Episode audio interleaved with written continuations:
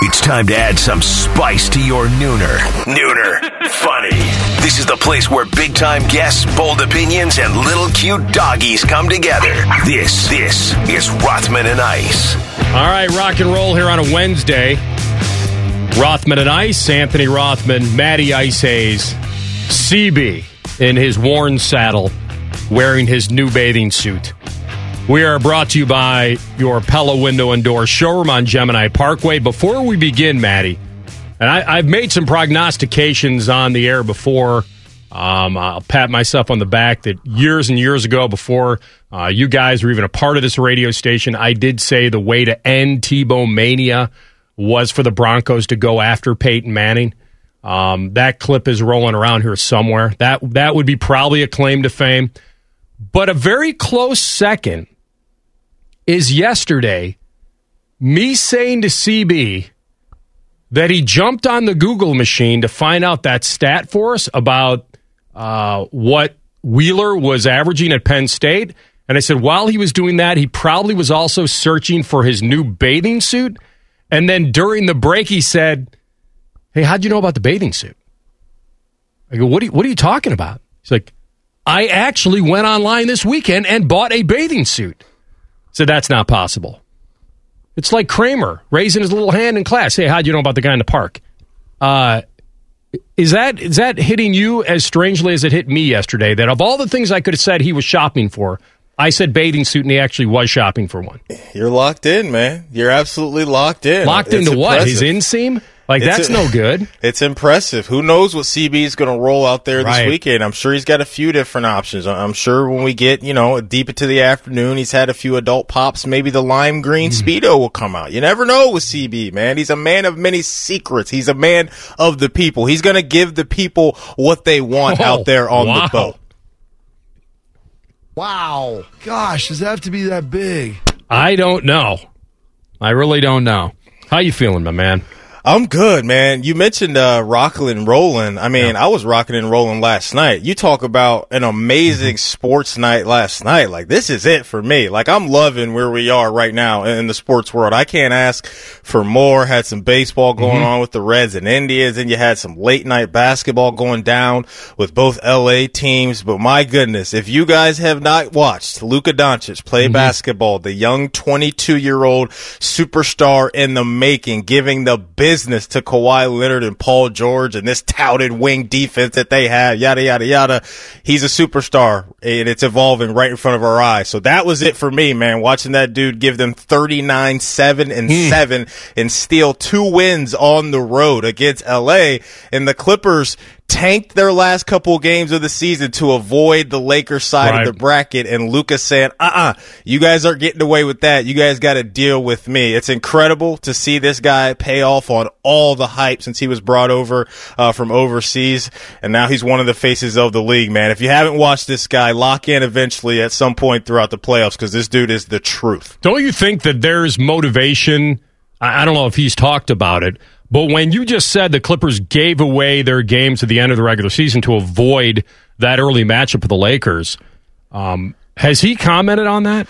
He has it, AR, but you remember last year when we were talking about the playoffs and specifically with the Clippers and them doing some dirty stuff and stepping on his mm-hmm. ankle and all yeah, of that oh, yeah. stuff. So this is very personal for him. It's very personal. And I'm sure you know, him seeing them avoid that side of the bracket to play him wasn't anything that made him happy. And he's giving them that work right now. So this is a great little rivalry that's brewing. And I know it's a late night game for sure, but please try to check out this dude, man. It is worth mm-hmm. a watch. Some people giving him the young Larry Bird label with his ability to shoot from deep and all that. The dude's six eight, could shoot from anywhere. Amazing vision handles. He's got it all, man. He really does. He does. He's he's a fun watch. Uh, I'm glad you brought that up. I I, actually watched the Laker game, and I, I, there's something about I gotta I gotta get deeper into the playoffs before I, I truly care. I, there's something about, and the weird part is that this should have been in my DNA. My dad's favorite sport is basketball.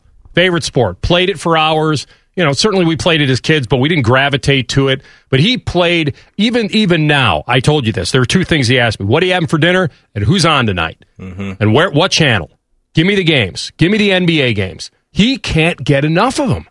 And I mean, his favorite movie could be on I don't know Turner Classic Movies, and an NBA a, a playoff game or even a regular season game would take precedent over that. Yeah. But I I can't watch it because I just can't get into the lack of defense. Like I saw AD on a pick and roll last night.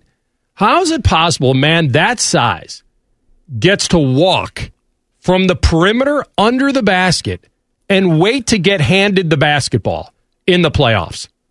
How, how does a breakdown like that happen in the pros? Like I don't understand it. Now, what made up for that is LeBron up one with three minutes to go and that fadeaway and AD putting in 30, 10, and 5, and then LeBron hitting a clutch three, they would say, okay, that's the NBA. That's the NBA. The guys can shoot from anywhere. Uh, they can flip the switch like nobody else.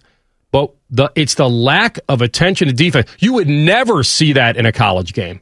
Now, maybe because we don't have the talent everywhere to be able to, you know, Shot to be making, exploited. Yeah, and the Yeah. shot making. So you can play defense differently. And that's what probably experts would tell me. But it's almost like you're in you're in the fourth quarter and you get a guy that's able to literally walk from the three point line in under the circle and wait for the basketball. I'll say this. I think it's not just the NBA. I think it's all sports leagues. Look mm-hmm. at every sports league. Offense is dominating every single one. It's what sells. Hmm. Hockey has opened up to more of an offensive game now. Baseball, the home runs are through the roof. The strikeout rate is through the roof. Football now is such heavily leaned towards the quarterback and the offensive playmakers. I just think that's where we are. And the Lakers have been the number one defensive team in the league, and they've held the, they held them to mm-hmm. 102 last night and below 100 in the game before. So there are certain teams that will provide some some defense out there for you. But I just think that's where we are in sports in general, man. I really do because that's what everyone wants to see. Kids want to sit down and watch offense and high flying teams get up and down the ice or the field or the court or whatever it may be. And I think leagues know that now. So I think they've catered some of their rules to the mm-hmm. offensive side of whatever, you know, puck or ball Yeah. that you're using. I just think that's where we are, man. And I hear you. There's people out there that like to see some of those grinded out games and games that come down to 103 to 101 or 98 to 93. I get it. I like seeing those every once in a while. I just don't know how we fix it, man, because I think these commissioners are looking around saying we're getting people to lock in where everybody's putting points on the board.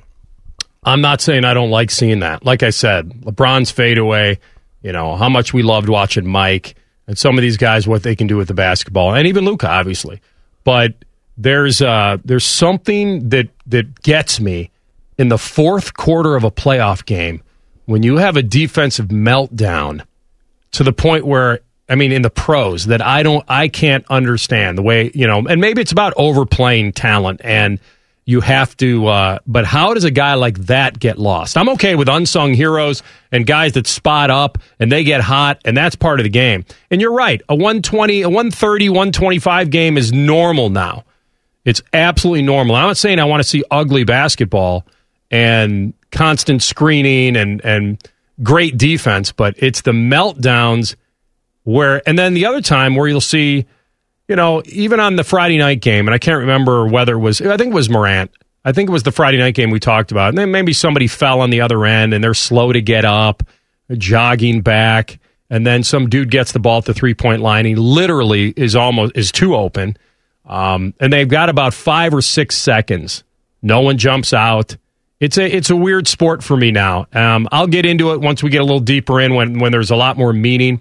But I agree with you guys like Luka Doncic and watching LeBron in his late, you know, his his swan song, very end of his, his back end of his whatever prime you want to say. I mean, he's still a, a serious threat, but uh, but I did watch that game last night because there was a lot of hype, and I think everyone got it right. They knew they knew the Lakers were going to jump back.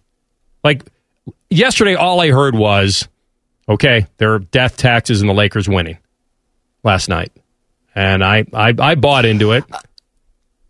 You knew that was going to happen, right? So yeah, I mean Okay. they did this a couple times last year in the playoffs. They lost game ones. We've seen this throughout LeBron's career, whether it's in Cleveland, Miami. You follow his team, they, lose game ones and they bounce back. But Phoenix has been the better team all year. They've been the two seed. Look, LeBron probably still not hundred percent healthy, but they were up against it a little bit, no doubt, on the road, and they responded. So they're the champs, and you got to knock them out. But um, you know, I, just think right now where the sport is, man, I just think the the talent is so crazy. Yeah. It's through the roof, and it's even starting with kids, man. And I think that's why Steph Curry has changed the game. He has completely changed the game because there's dudes playing AAU ball. There are kids in fifth and sixth grade that are focusing on that, and we're seeing that transition. And even a guy like you mentioned, an Anthony Davis, a seven footer with his offensive skill set, you drop that dude to the 90s, he's a unicorn, right? Like those dudes weren't Yeah. around, so it's just a completely different world uh, where we are. Like I said, it ain't just the NBA; it's sports in general, where offense is the thing. Uh, we'll have a lot to get to today. Of course, we'll have Shefty on at 1233 for his normal Wednesday visit. Uh, we'll talk Bengals OTAs with Dave Lapham in the second hour. Howard Griffith, BTN, will stop by in the third hour. So we got you all covered with college and pro and all the news uh, the NFL wants to make. We got some dudes that may be indirectly joining Aaron Rodgers' little stay away party. We'll get to that. And what's Rodgers up to? Well, he's got a plan for the summer, and it has nothing to do with football. That's out there. And maybe we've miscalculated. Maybe after seeing his Hawaiian videos and the shirtless hiking Yes. and him hanging out with another actor and his girlfriend and his actress girlfriend, and maybe there's a there's a feel that that Yeah. Hollywood is calling and he can live the simple life and and just hang it all up. Maybe I've miscalculated. You know, he's hanging out with my guy Miles Teller, the actor you mentioned. Didn't from- know who that was until I looked it up, and then as soon as I saw his face, I said War Dogs. Yeah, well, Right? as soon as soon as I saw his face, I said Project X, which is a movie, a very cheap movie that you know I love, which is just a crazy movie in itself. But that that's who he's kicking it with. Did you see the announcement today though? AR uh, on I, from oh, TNT. I, we're gonna tease. Oh, Okay, gonna, okay. That's a teaser in the Okay. biz. All right. Uh, you talking about the uh, the little the, Fab the, uh, foursome? The quad, the foursome, yes, uh, absolutely. I'll Yeah. let you tease that. I'll let Yeah. you hold up your professionalism. Well, My that's bad. that's kind of where I was headed with. Okay. His summer is has a plan, but it has nothing to do with football. We'll get to that. Another non-football star weighs in on Tebow mania. Will it work or not? We'll let you know who that is. And then, of course, uh, the Packers. Uh, you and I may want to try out soon, or at least maybe show up to OTAs. Maybe we can get some points for that. We'll come back. We're off and running. Rothman and Ice on the fan. Man and Bone have a simple philosophy for their show. Talk some sports, have some laughs, and get very fat. Common Man and T-Bone. Weekdays at 3. The Fan. They're both former athletes for a reason. Good thing they can talk sports. You're listening to Rothman and Ice. All right, welcome back in. Uh, Aaron Rodgers hanging out, serenading his new wife or fiance in Hawaii with the guitar. Um, his, a friend of his, I don't know if it was the actor friend, uh, face down in the sand, trying to churn down the sand, uh, face full of grit until he bounced into something and then bounced right back up. I don't know if you've seen that video, but they're having a good time out there. Uh, Aaron uh, sucking it in for the picture, um, shirtless near the waterfall. Wait, how do you know at it? In? You can just tell. That's what everyone does. All right, suck it in. Um, and then we get this announcement that they're going to be doing another clash with uh, celebrities and the golfers and all that. And I guess it's going to be, and let me bring it back up again. Um, uh, you know what? Here's the weird thing about. I loved watching that, and I had asked CB before the show. Now, who won that last year? Was it was it Manny and Tiger, or was it Brady and Phil? Like, who won it? I, I didn't remember. That's how much I, you know, I like watching it, but I don't remember. So, who did win it last year? I, I thought Tiger and Manning won it by like a stroke. All right, but we don't have that confirmed. We don't know for sure. I don't remember. That's how much I care about these. They're they're fun and for bragging rights and all that. Um, but then we have this one that Aaron Rodgers is in now. So you're going to get Mickelson and Brady against Bryson DeChambeau and Aaron Rodgers. Big time in Big Sky, Moonlight Basin, Big Sky, Montana. Now, never played out there. Uh, I'd have to have Bo squire me around Yeah, out sure there. I'm sure on. he's he's got access to every Sure. club imaginable out there. Of course, it's Bo we're talking about. And it's a I think it's a ski facility and a big resort village out there. And I I pulled up the golf course just to see, and I don't know if I assume this is says Moonlight Basin, so this has to be it. And I'm reading about okay, you got these massive elevation changes from you know the first tee to the fairway and all this. Then I see a 777 yard 17th. Come on. Yes, it says another plummeting fairway makes a mockery of the mammoth yardage on this par five. So you're getting that, that you know the downhill carry. So, and remember, this is how high above sea level. This is going to be crazy. Uh, so if this is it, if that if it's if it's the Jack Nicklaus signature course, which means that Jack personally put his own touch on this course, he's got the touch. He's got the power. Nicklaus did a great job routing this course around the best mountain views he could find. All in all, I counted 14 of the 18 holes maximizing the best views imaginable, and the other four holes were facing different locations. Um, all right, so there you go. So, Yeah. course which plays about 8,000 yards from the tips with an elevation of about 8,000 feet, which equates to an extra 14% distance off of your normal distances. And then there are a whole bunch of like straight downhill holes, which means you'll need a, a calculator, which Bryson will have to figure out some of the distances. The mad scientist. Yeah, the mad scientist will be there. Now, did I hear Reeser in the update prior to the show say the very punchable Bryson DeChambeau? He's on Team Brooks. I think Oh, I I, heard. missed- I missed that. Oh, I heard it, and I want to. I, I hope Reese isn't covering the memorial. Like he just said, I'd like to punch Bryson DeChambeau. we could set this up We might be able to set it up. You get one shot, and he gets one. Mm. Okay, I mean, well, Kimbo Slice style. Right. Just take it to the streets, just straight Just, knuckle fight. just like casually late, dropped it in too. Kimbo Slice. No, I missed that. If Eric's dunking on Bryson, then Yeah. okay, I kind of respect it. I kind of respect it a little bit, and that's what we said yesterday. Bryson's not for everybody. He ain't for everybody. He can irk some people, not just Brooks Koepka. But I'm in on this. It's. Yeah. always fun to have this in the middle of summer there, uh, July 6th, right around the holiday window and all of that. And Why isn't we- it on the holiday, Maddie? It wasn't last year. It was on the holiday. I don't remember. Like this is on a Tuesday. Okay. it- Little I- random obviously, it's Tuesday. at night because it's out west, right? So Yeah. you can play prime time at night. So that that so it's on TNT. So you're right. It must be a night tournament or night match. That'll be great on Tuesday night. I'm not mad at it. Yeah. Did you see the tweet Tom Brady dropped to this thing? He said, two old guys against the young Bucks, Phil, uh, with Phil Mickelson, Bryson De- DeChambeau, better get used to laying up because we know Aaron Rodgers isn't going for it. Now, I got to ask you this. Mm-hmm. Is this a dig at what happened in the NFC Championship game? Because we talk so much about Aaron Rodgers in that play where a lot of people thought he should have ran and went in. Mm-hmm. That was third down. He should have. But run. what happened after that was LaFleur not going for it.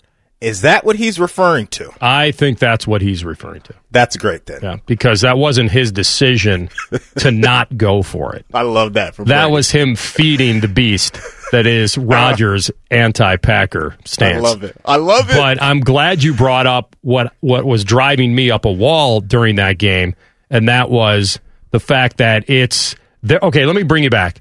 It was they were down eight with about two, a little over two minutes to go. So you still have the two minute warning, um, and the Packers had all three timeouts left.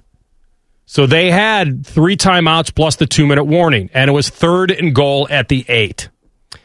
And the Red Sea parted for Aaron Rodgers on that play. And there's no question in my mind that he blew it by not running. He got past the contain, he broke contain. There was nobody right of the hash that could really get him. And instead, he saw a receiver squatting down over the middle, right over the line, which a lot, you know, which by the way, the receiver, I don't remember who it was, did have position. He certainly had position. With Rodgers' precision, you would think that, okay, that's a simple throw for me to make, and I'll make it. And it got, you know, a Buccaneer came in and knocked it away, and that was it. But so now you're at, you got the two minute warning and three timeouts. You got four timeouts, essentially, and you're down eight. So, as you know, they kicked it, and the rest is history. You and I both thought, okay, don't take the ball out of his hands.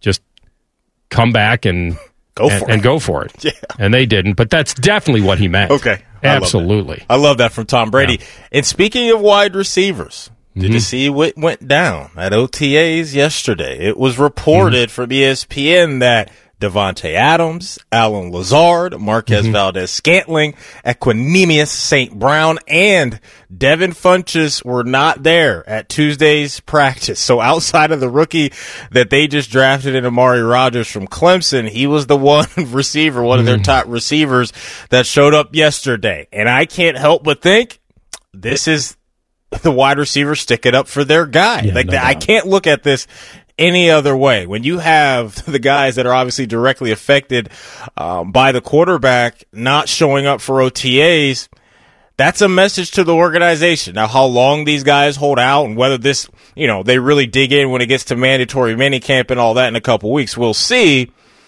But I think they're sticking up for their guy, AR. No question. I mean, voluntary is voluntary, but when you hear the coach say, you always want as many guys there that want to be there, and there are some chemistry things that happen. Um, chemistry, as LaFleur said, very important to winning and losing in this league, and I agree with that.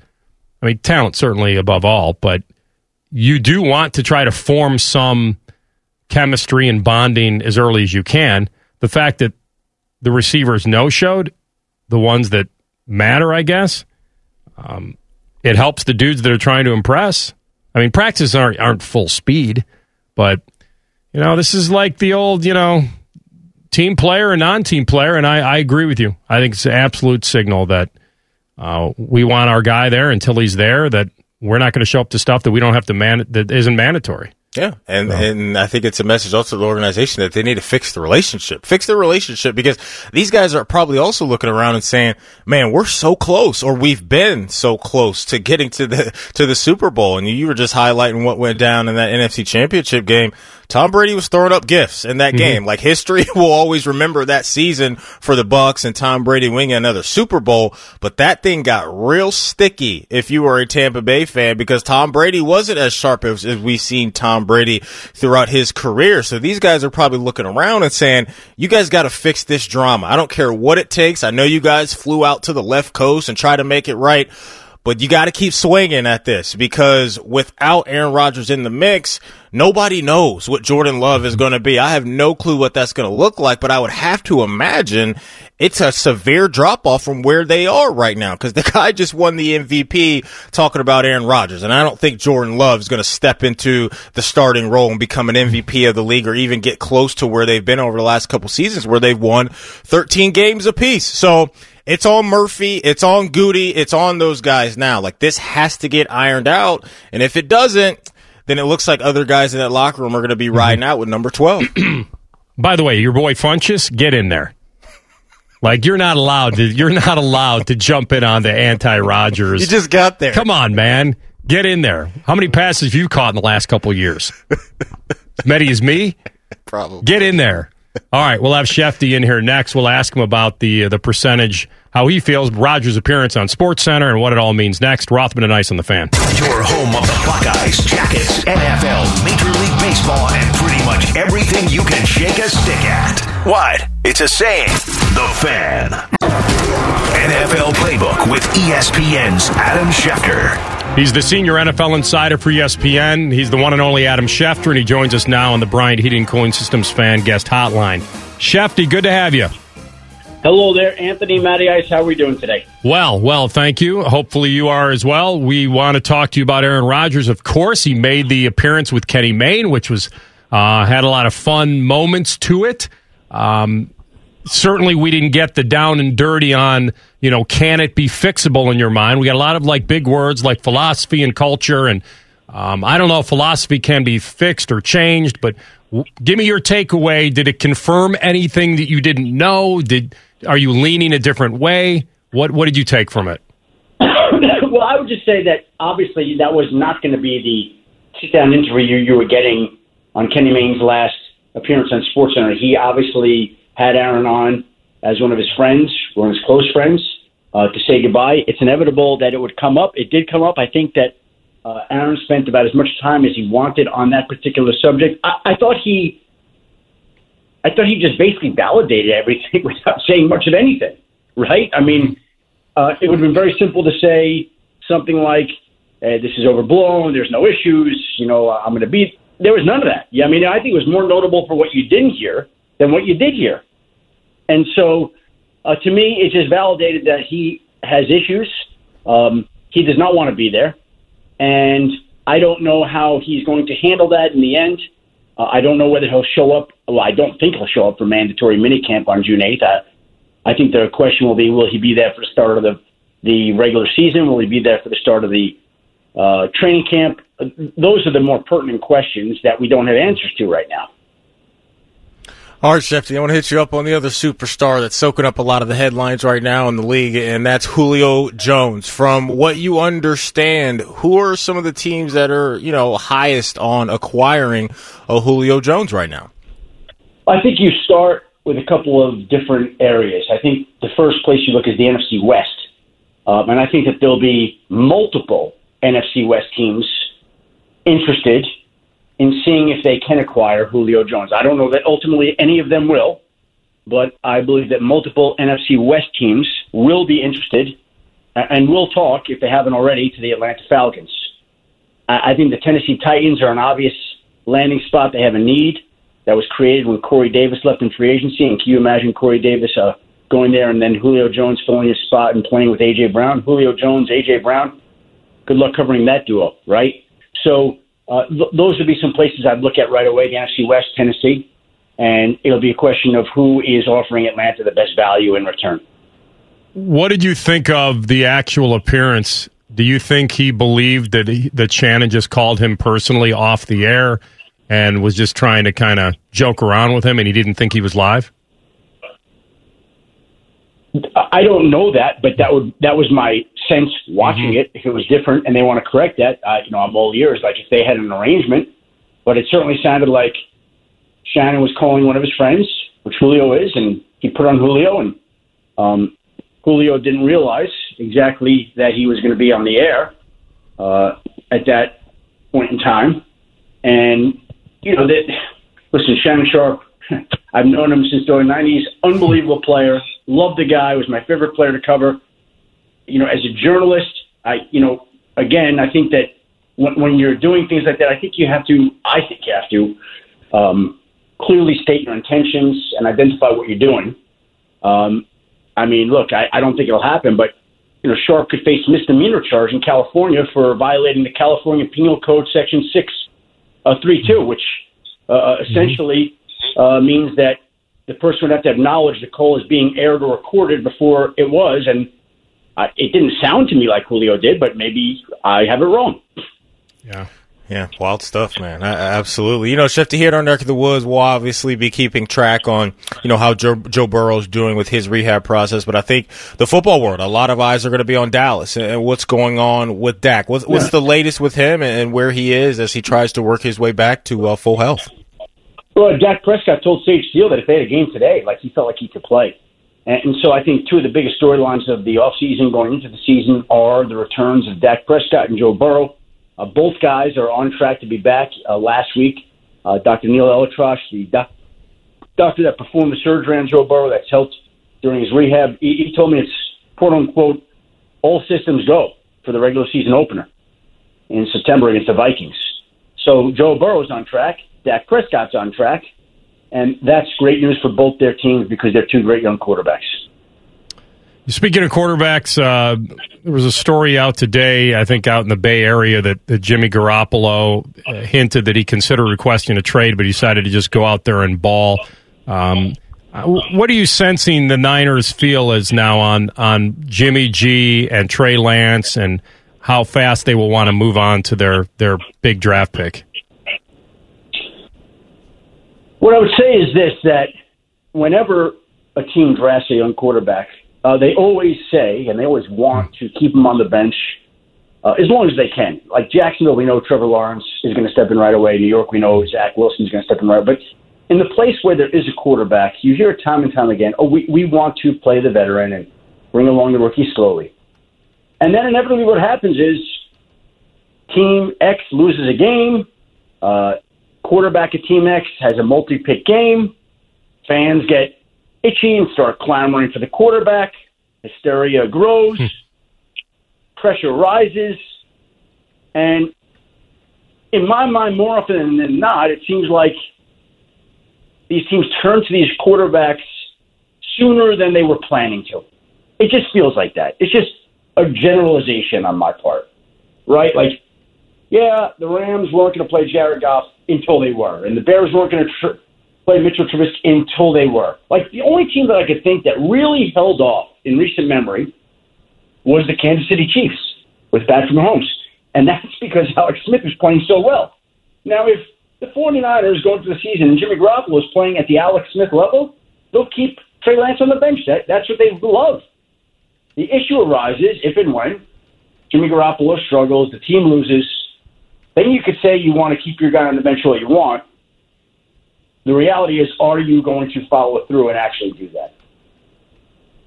Always interesting, man. That's for sure. I want, I want to stay with San Francisco with it because, as you know, Shefty, we, we keep up with the Buckeyes here when they go on to the NFL, and and I saw yesterday maybe an injury for San Francisco in their running back room could create an opening for former Buckeye and Trey Sermon. Uh, what's going on with their running back and Jeff Wilson? Well, he got hurt. He's out for a while. Look, the fact of the matter is, I, I can tell you this: the 49ers draft a running back. That means they really like him.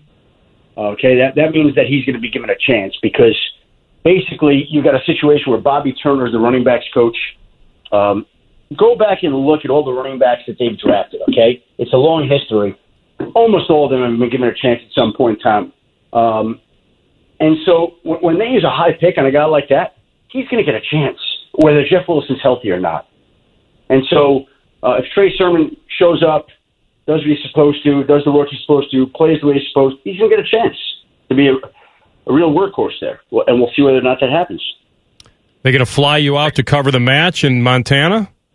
Rod, I mean, the story's Rodgers. It'll still be brewing in, the, in July 6th. I think you got to be there. You know what? I, I, I'd love to see that. Um, I mean, that, that that's that's fun. Uh, Kevin Clark was a great writer um, for the Ringer. Uh, he tweeted out a short time ago. He said if they wanted maximum drama, they should have gone with Brooks Koepka and Aaron Rodgers against Bryson DeChambeau and Brian Gutekunst. But that was pretty funny. they could have, but would those dudes have agreed to do it? They may have bailed, right? You could only do it with with who's willing to play. And and here's the thing, Maddie and I, we don't want that thing put to bed so soon. We got to bleed this out a little bit. We got to get that to the U.S. Open. We got, you know, we don't want those guys to make up. That's bad for golf. That was that was an incredible video with Brooks Koepka and Bryson DeChambeau. That was pretty wild. Yeah, it, it was wild. Real quick, Chef, because real quick before we get you out of here, I want to go back to Kenny Mayne. You you worked with that guy for a long time. He's, he seems very entertaining. It seems like a good dude. Any moment that will stick with you involving Kenny Mayne? Any story that he loved talking about when it comes to Kenny Mayne? What's going to stick with you most about working with a guy like that? Wait, he's just you know he thinks outside the box. He's he's not a conventional guy. He does things different. His approach is different. He thinks different. Um, he's always been like that. He is incredibly unique in the way he does his job and the way he lives his life.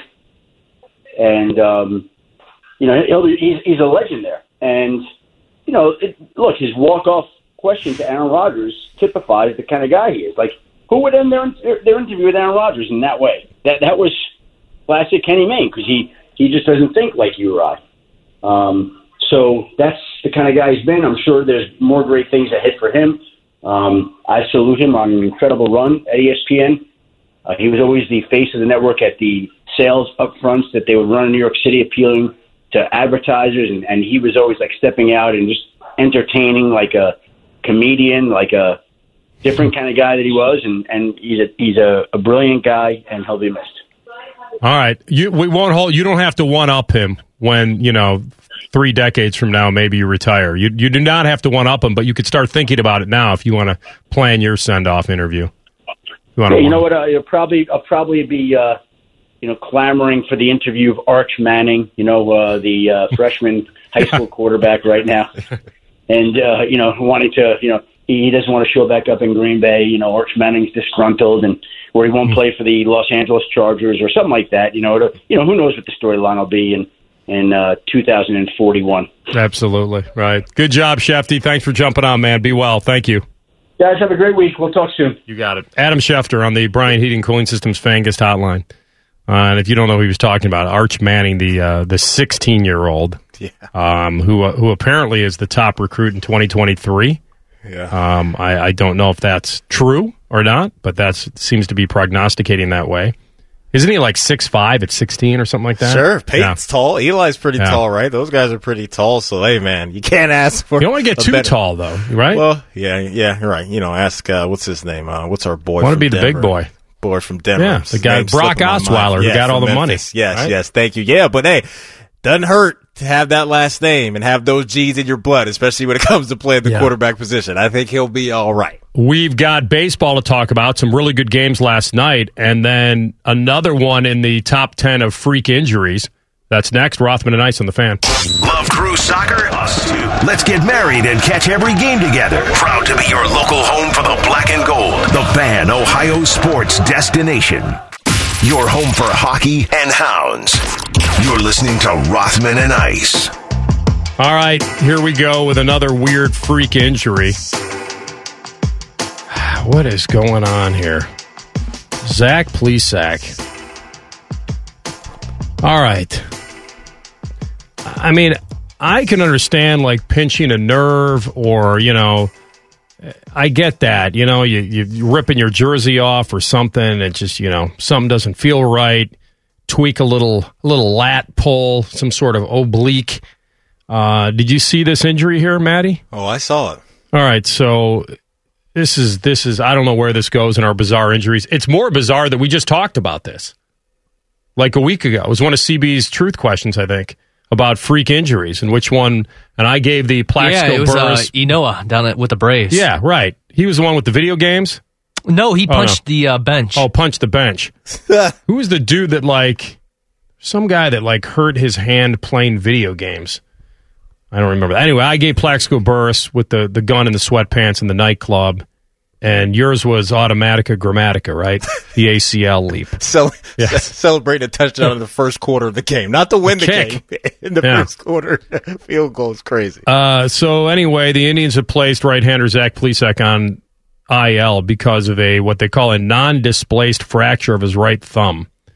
So they're saying the injury happened while he aggressively ripped off his shirt and he caught his thumb on a chair in the locker room on Sunday. Uh, he started the game against the Twins, not good. Five runs, three and a th- three and two thirds, and then the swelling in the thumb never went down. He did the X-ray, revealed the fracture, and then it got pretty swollen, and that was it. The wheels fell off. He's he now has to go meet with a hand specialist. Who is this, Doctor McKegney, hand specialist? At least he had some good years. On Wednesday, to learn more about the prognosis. His injury puts the rotation. Now you got McKenzie demoted on Saturday. He's down here with us yeah, in Columbus. right. They already plan to use the bullpen, use a bullpen game to fill McKenzie's turn in the rotation. Now they need a starter on Friday to fill Plesac's turn, and then they're going to need a starter on Monday because they've got a twin bill against the Chi Sox. J. Lou, get ready, big dog. Exactly. You, you read my mind. So the rotation is clearly pretty good still with Bieber and Civale. And then you have the rookie Hentges. And now they have to, yeah, they're going to have to dip down. Yeah. Uh, so, so now he was very good, right? He he was on the wrong side of those no hitters, and then Yeah. and then obviously uh, got close on his own. you mentioned the the last outing against the Twins there, but the last four outings, five outings leading up to that, he was really good. He was really good, getting to at least the sixth inning in each of those last handful of outings leading up to the last one. So this stings for sure. And this you combine this with Franmil Reyes being injured there and Perez being injured, you know, the guy, the battery behind the dish and that big thump in the middle of the lineup. You just obviously don't want to start adding things up. Now Civale went up to Detroit yesterday and put out Mm-hmm. He's really a, good. a really good outing Yeah. against the Tigers, and that absolutely needed to happen. But the domino effect of this and does that wear at all on the staff and on the bullpen? And we'll just have to wait and see with Plesac going to be down for a little bit of time. But that's why the whole Tristan McKenzie thing stings as well. Cause for whatever reason, it just hasn't clicked for that guy. And those are the guys, right? At the bottom of, of the rotation. When you get past Bieber, a lot of people had confidence in a guy like Tristan McKenzie really solidifying that rotation there with no longer having Kluber there and Clevinger and Bauer and the names that we were so used to calling over the last handful of years.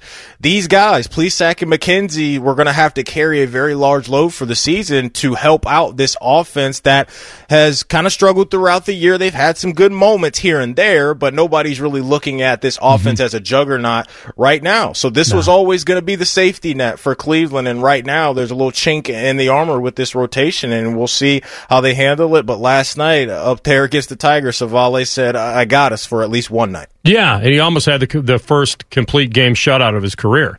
Yep. Uh, he, he went out there in the ninth. He put a couple on, and then Karinchak gave us a little wild ride. Bases got loaded. It was four to one, but then he snaps that curve off the table for a flyout. But Civale against Detroit, he just owns them. Just absolutely owns them. Um, 219 ERA, 81 whip. You know what they hit against him? What Detroit's hit against him in, in six games? I'm going to go a buck 70. You're close, 185. Oh, okay. Yeah. Um, okay. Your your guys, and I will get to this after the break. Your guys taking out Mad Max, clutch, clutch hitting, and then obviously great pitching and great relief pitching. Uh, we'll talk about that when we come back, and then still defense of Ben Roethlisberger, from whom we'll let you know next. Rothman and Ice on the fan. The offseason is a myth, serving you 24 hours a day, seven days a week to feed your sports addiction. The Fan, Ohio sports destination. The hardest working show in the business, or at least at this station, in their time slot. This is Rothman and Ice. Welcome back in, Matty Ice, Anthony Rothman. To let you know about a cool opportunity coming at you in July. The Basement Doctor Cardale Jones Celebrity Softball Game presented by Ricart Automotive is coming to Huntington Park on Saturday, July 17th. Join Buckeye greats as they swing for the fences to benefit the Buckeye Cruise for Cancer. Each ticket sold gets you a chance to win a cabin on the 2022 cruise. Head to 971thefan.com for all the info. AR, before we get to the Reds, before we get to Big Ben and one of his teammates coming to his defense, I got to update you on what Tom Brady is doing mm-hmm. because I don't know if Tom Brady is day drinking with avocado tequila right now, but he's on one on Twitter right now. He just dropped this meme and I love it. I'm giving it a chef's kiss right now because yesterday we talked about the Brooks Koepka, Bryson DeChambeau thing. We played the audio of Bryson clacking his cleats behind uh, Brooks there and Brooks is all ticked off and cussing up a storm like a sailor. Well, Tom Brady decides to drop this meme on his Twitter not too long ago. He put up the picture, the screen grab of Brooks Koepka and Bryson DeChambeau and he caught it as soon as Brooks has his eyes closed and that was the moment of frustration. Mm-hmm. And he labeled Brooks in the picture as Aaron Rodgers. And in the background, he's got Bryson walking by uh-huh. and it says, the Packers kicking a field goal down seven. This is incredible. I love this. I love that Tom Brady's adding to the drama. I'm all for it. I love pettiness. I love drama. This is incredible. Can I ruin it a little bit for you? No, no, no. Just no, a little? No, just a tiny no. bit? Let me just have a tiny moment. bit. No, let me have this moment. No, you can have the moment, but I'm going to I'm okay, can I ruin it for Tom a little bit? There you go. They were down 8. Well, look, as we know, Tom is in the back end of his career. He struggled this year with what? Right. Not knowing the down and distance where he held up the number four in that yeah. in that game, I think against Chicago. So we're that yeah. we're, we're matter, to that point. It's okay. Right. It doesn't matter. I mean, the math doesn't matter. I'm just, you know, I, I mean, am I wrong about that? Pretty sure. I, gotta, I gotta check yeah. it out. You got your, well, your math correct. I, I'm 99.9. All right. CB, get on it. CB's on it. He'll let us. Know. CB, just confirm that. And I'll take an L if I have to. He wasn't listening. He doesn't know what we're talking He's like, about. What? What? He's what? like, what were you guys talking about? I'm finding speedos. You really man. don't know. No, I was working on the read He there. was I have to send in finding the information speedo. on the read. Yeah, but do that during the break, not on the clock. I'm kidding. Can't memorize the time I'm if I don't. kidding. You're on the clock during the commercials. Oh, Even when you go to the bathroom, you're on the clock. You're good to go, and you are probably shopping for another Yeah, man. as Maddie said, something skimpy, pink, hot something pink. a low rise mesh, perhaps. Well, like I said, Right. gotta, get, gotta give the people what they want. Right. I mean, I, I heard him talking on the phone ordering one the other day. He's like, 30, uh, 38s. These are 34s and they're loose. What do you mean 38? Got a 30 back there? Something in a low rise bikini mesh, if possible. Oh, man. Um, anyway, I, Yeah. I think Tommy's got to redo his little meme to make it accurate. I'll take it, though. I'll take it. Though. Absolutely. I, I, and he's take it. poking it, and that's the way to go, and that's fine. That's that's the way it should it should happen. But uh, Oh, man, that's great. uh, but anyway, CB, just to bring you up to date on the show, uh, we were talking about uh, what were the Packers down with a little over two minutes to go in the championship there when Aaron should have, you know, taken off, didn't, then fourth down. I I claim they were down eight. I think the math Yeah. w- works out to be eight. Yeah. But but Tommy on his little meme, his meme of meanness goes Packers kicking a field goal down seven. The game ended 31-26. Yeah. So they were down eight. Oh, my goodness. See, you're. I told you he's he he didn't know it was fourth down, and now he doesn't know the score That's of the what game. I just said. Yeah, he didn't know it was Shefty fourth didn't even correct him. Said the goat already is very much into the match. I'm gonna have to, I'm gonna have to drop a oh. line to, to Shefty. You're the reporter. Get Shefty's gonna have to interject some journalistic, you know, authority into this thing. Let's get it right. Um, this is what's going to sell, man.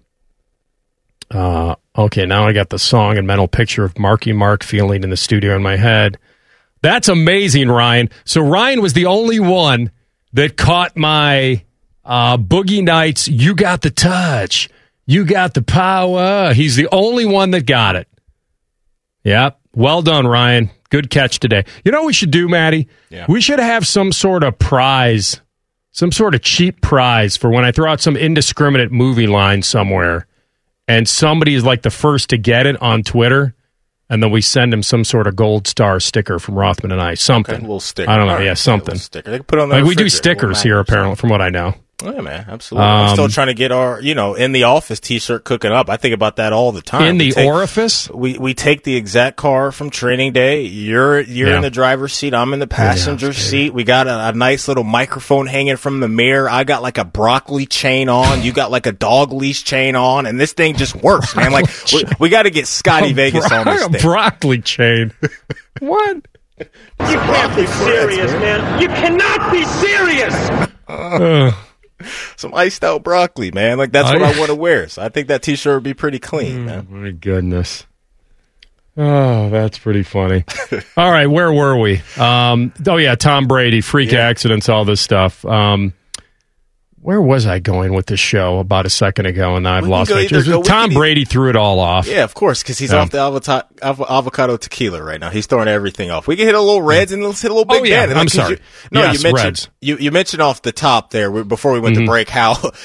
Look, if you're the Reds, you go into Washington on what you know. The national feel every fifth day is win day, the same way you know Cleveland does when Shane Bieber takes the bump. Like you feeling like you're walking out of there when that 27th out is recorded with a win, and the Reds go in there and steal one, and Castellanos has a solid game, and Farmer goes bridge in the game as well. So you'll absolutely take that, and especially um, when you're talking about the week that they had prior, where they got their teeth kicked in all week by the Giants and the Brewers throughout the weekend. So they got to find a way to scratch and claw, and they're dealing with some key injuries Mm-hmm. as well, just the way Cleveland is with Senzel and Votto, and the list just goes on and on, and Moustakas. So uh, the guys up top are doing it. Yep. You know, uh, David Bell made a move yesterday to put Suarez up there in the top of the lineup. He hits a home run to the opposite field. So no, you absolutely all day long when you walk out of a game and Max Scherzer's on the bump and he's got an L next to his name after the end, that's a win for sure.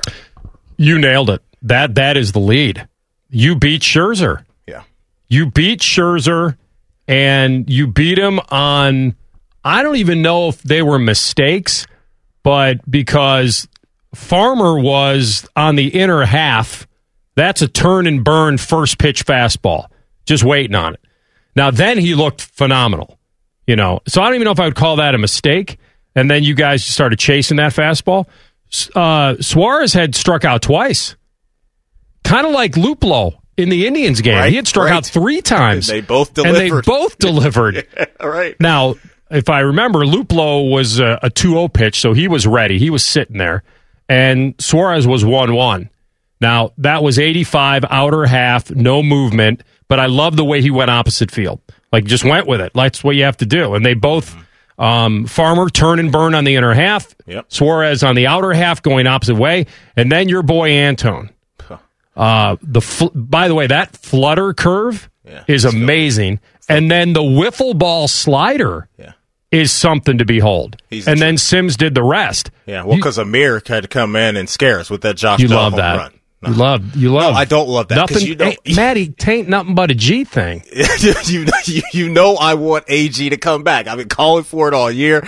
He's been very very up and down to say the least, and it got tight, got a little prickly there when that ball leaves the yard off Josh Bell's bat, who kind of haunted us as Reds fans, where he was suiting up for the Pirates for a hand a couple of years there, but they got it done and they needed it, man. Just a deep breath kind of situation, and you pick up any win like that, like you said against mm-hmm. Scherzer, and with the injuries, you'll take it all day long, man. All right, let's update the standings for the folks out there. Uh, Cleveland, a game and a half behind the White Sox. We already talked about uh, the Indians now in their rotation situation.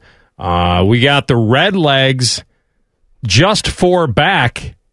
I mean, if you look, I mean, it's, everything's pretty tight in the Central with the Cards and the Cubs being a half game back and the Brewers being two back, and then there are the Reds. Yeah. Like, they're right there. It's weird. They've got a lot more to leapfrog um, than Cleveland because Cleveland's three clear of KC right now. Yeah. And they're like eight clear of the Twins. So it's a two horse race in the Central of the American League. And then certainly your Reds are still hanging, hanging in there at four below 500. Cleveland is six over 500. Yeah.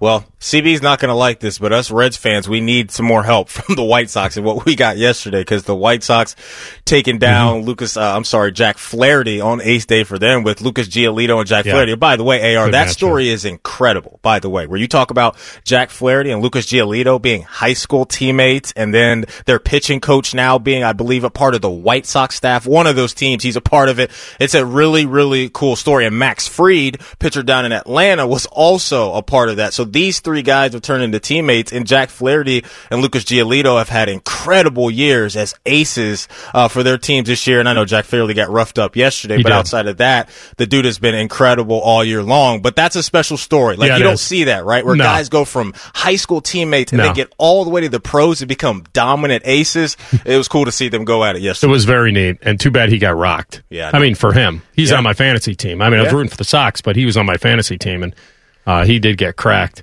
as as as did I. Um, yeah. So anyway, that's that's a, a good situation that both baseball teams are hanging in there as we approach June. Which Yeah. you know, I, I guess we thought maybe they would. Uh, your boy Castellanos, twelve game hit streak. Uh, all right, quiz kid. Here's another one for you. You know, I'm always full of nice little uh, nuggets for you. Uh, what is your boy Casty hitting over the 12 game win streak? I'm going to go with a cool 378. I think if I have this correct, it's pretty impressive. I've got him at 5'11. Oh my goodness. Sold my man well Yeah. short on that. Now, here's another. Here's for, for extra credit. You can actually, you can come big with this. See how close you can get. Over Casty's 12 game hit streak, as he's batting over 500 with six two baggers and three dingers. What is the rest of the team batting average during that span? So basically, since May 12th, he's batting 511. What is the team batting? Jesse Winker's been on one, so they're going to get a little boost from that because he has been just a robot out there in a good way. But overall, I'm going to say the mm-hmm. squad's probably at like 280 something. Yeah, I can't give you the points for that one. 219. Now, okay, yeah, it's rough. It's Yeah. rough in the streets, but the heart of our lineup ain't there. I know. Like when I'm looking at this lineup, and you're asking Kyle Farmer and Jonathan. India as a rookie to carry the load and all that. Like they got to get Moose and Suarez. I'm sorry, and uh, Votto and Senzel Yeah. back. That's it, and it gets everybody back to where they were at the early portion of the season, where they were kind of a feared offense for the beginning of, of this year. But the division isn't lost; it's not lost yet. And like you said, we were kind of anticipating them being right around a 500 team. Mm-hmm. Yep. If they're scratching for a wild card spot at the end of the year, I think it's an absolute success. But the signing of Nick Castellanos has paid off and then some. And I know he's got the opt out at the end of this year, which is going to be a thing, and he may put up incredible numbers and he may want to move on.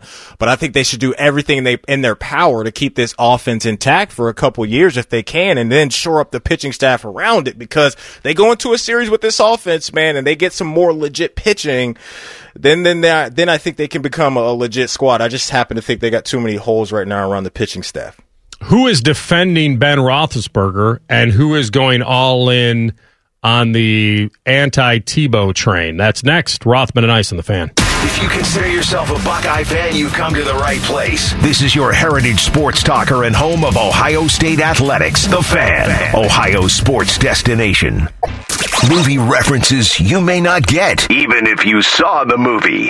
This is Rothman and Ice. All right, a little bit about my friends over at Germain Honda of Dublin. Uh, great folks. Uh, tooling around in a pilot. Told you about I moved to Chicago with my dad and how great it was, and fuel mileage, comfort, uh, safety, practicality, cargo space. Got it all. Uh, and the Passport is as sporty. Um, that is a very cool ride. You got to check out the uh, the new Honda Passport as well. I told you about the new 2022 Civics. They're going to be uh, they have this week. Maybe they have them already. Uh, check out their new vehicle inventory and their used inventory. Marcello is the man over there. His team of people they want to help you out. As I told you before, it, it, the car business is a funny business. It's um, certainly the bottom line is sales, but remember. This isn't about just selling you one car. It's wanting you to buy your cars there and your family cars and your kids' cars and, and all of that. And they get that. And that's why there's no such thing as is just uh, letting one go and having somebody have buyer's remorse. That's not what it's about. It's not what it's about at Germain Honda of Dublin. Talk to these people, and they are the right people. So check out the inventory. Uh, and here's the here's the great news. Again, they are open on Memorial Day. Uh, go grab a hot dog. Go grab a burger. Get a ride. Uh, take a test drive. It'll be a lot of fun for you. Germain Honda of Dublin.com. You can go now and look at their inventory and view their specials as well. But it's always about um, what it means after the sale.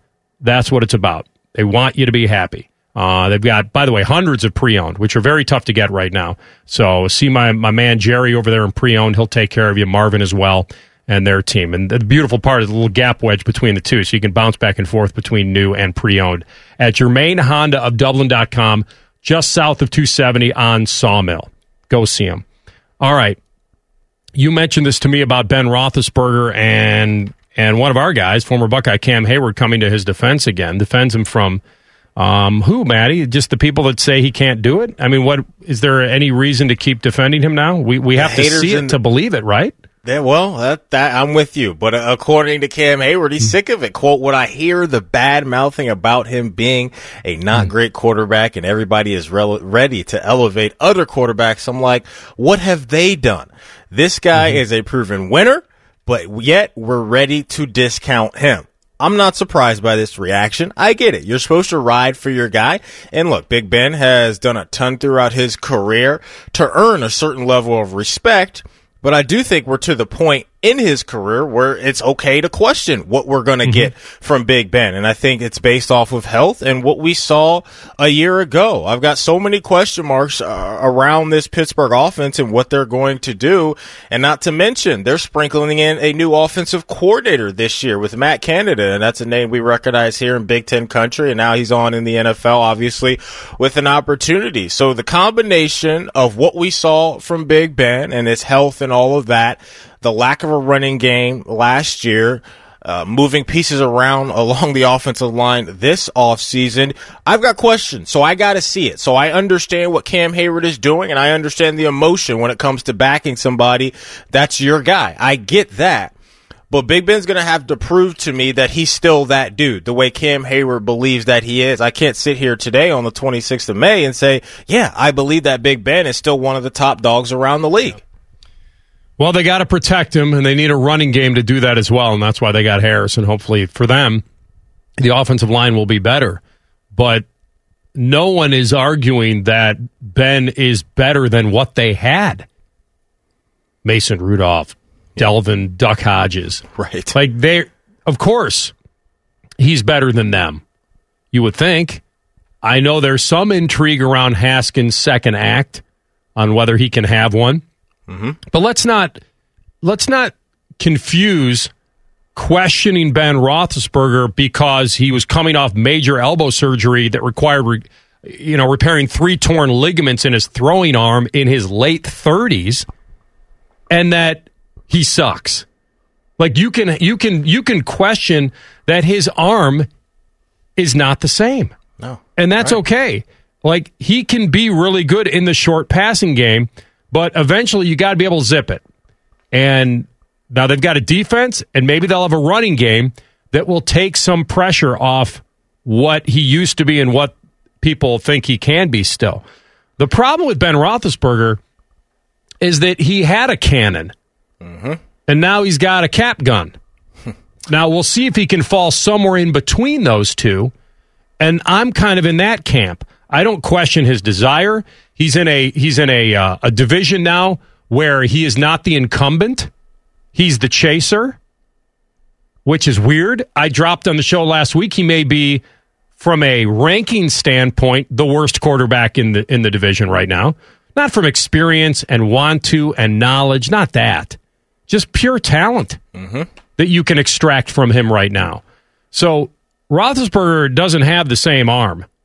That's a fact. Mm-hmm. Now we'll find out. Maybe an off season, maybe the strength of it, maybe the rest of it is going to help him. And then can he go through an entire season pain free and be effective? Those are all wait and see. So I'm with Cam on the people that are throwing him in the garbage can. I'm not in that camp the people that think he can be the Big Ben of old, I'm not there either. So what, let's find out which which uh, side of the line Ben is going to fall on when we know he can get through an entire season. And I think it's totally fair to question the arm strength. You look at the yards per attempt last couple years, 5.7, 6.3. So we're not pushing the ball downfield the way Big Ben has been a big play specialist. And that's going to have to be with the guys up front protecting him. Like that's it. Like that's going to make it all work is if they can push people around. And they had that incredible 11 and 0 stretch leading up to Washington, who was their first loss of the season. And they got punched in the mouth by Chase Young and company because Washington's defense held the Steelers to 21 total rushing yards in that game. Anthony McFarland racked, up only 15 yards there.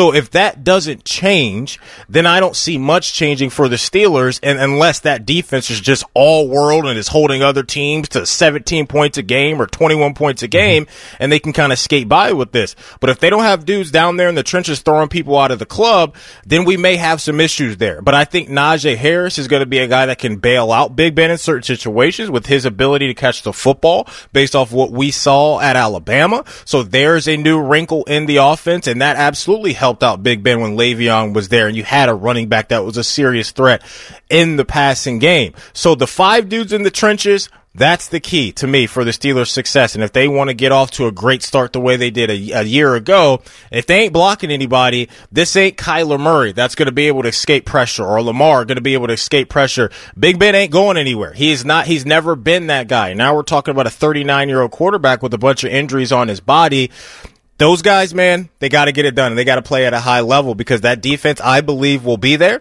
And if they mm-hmm. can protect him with a running game, then I believe we will see a solid Big Ben this year. There's a lot of pride over there. I mean, they don't they don't like to hand away seasons, that's for sure. And they are right in the middle of a transition phase. The the Ben Roethlisberger swan song, what will that be? And then where their future is. And it's almost like one of those things where you don't want to think about your future, but you have to. Got to. Because you still have him there. So you feel like, but for how long and how effective? And that's what will be. But the Steelers are definitely the chasers now. I mean, certainly I'm not putting them below Cincinnati in my mind, but there's a. They got work to do. They got work to do. There's no gimme anymore. There's no gimme for them. And, in the division. And speaking yeah. of gimmies, they are last year they had the second easiest schedule in all of football. This year they've got the toughest, according to uh, NFL.com. So they got to really grind this thing out, and the start to the season is obviously going to be big to them if you look at some of the key games they've got early on. OTA's down in Cincinnati. Joe is out there with the brace, but throwing it around. We'll check in with Dave Lapham next. Rothman and Ice on the fan. This is Ohio State basketball coach Chris Holtmann on your home for Buckeye basketball, The Fan. The Fan. Ohio's sports destination. A former country club tennis pro and a high school baseball player. Don't be too impressed.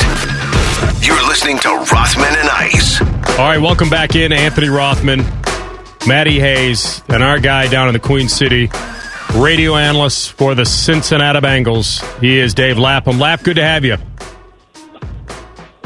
Anthony, Matt, how you guys doing? Doing fine. Thank you for jumping on, giving us your feel. We know that a lot of hype around Joe Burrow being back with that brace, but let me start with the offensive line um, right in your wheelhouse. That second round pick, Jackson Carman. You think he'll be the starter at right guard when when this thing kicks off? I think there's a chance. You know, I don't think they're going to hand it to him. I think that uh, you know their feeling is that everybody has to earn it and uh, earn their positions, and they basically lined up uh, with quote like a first unit just to start off mini camps. Um, and that had Xavier Su'a-Filo at right guard and Quinton Spain at left guard.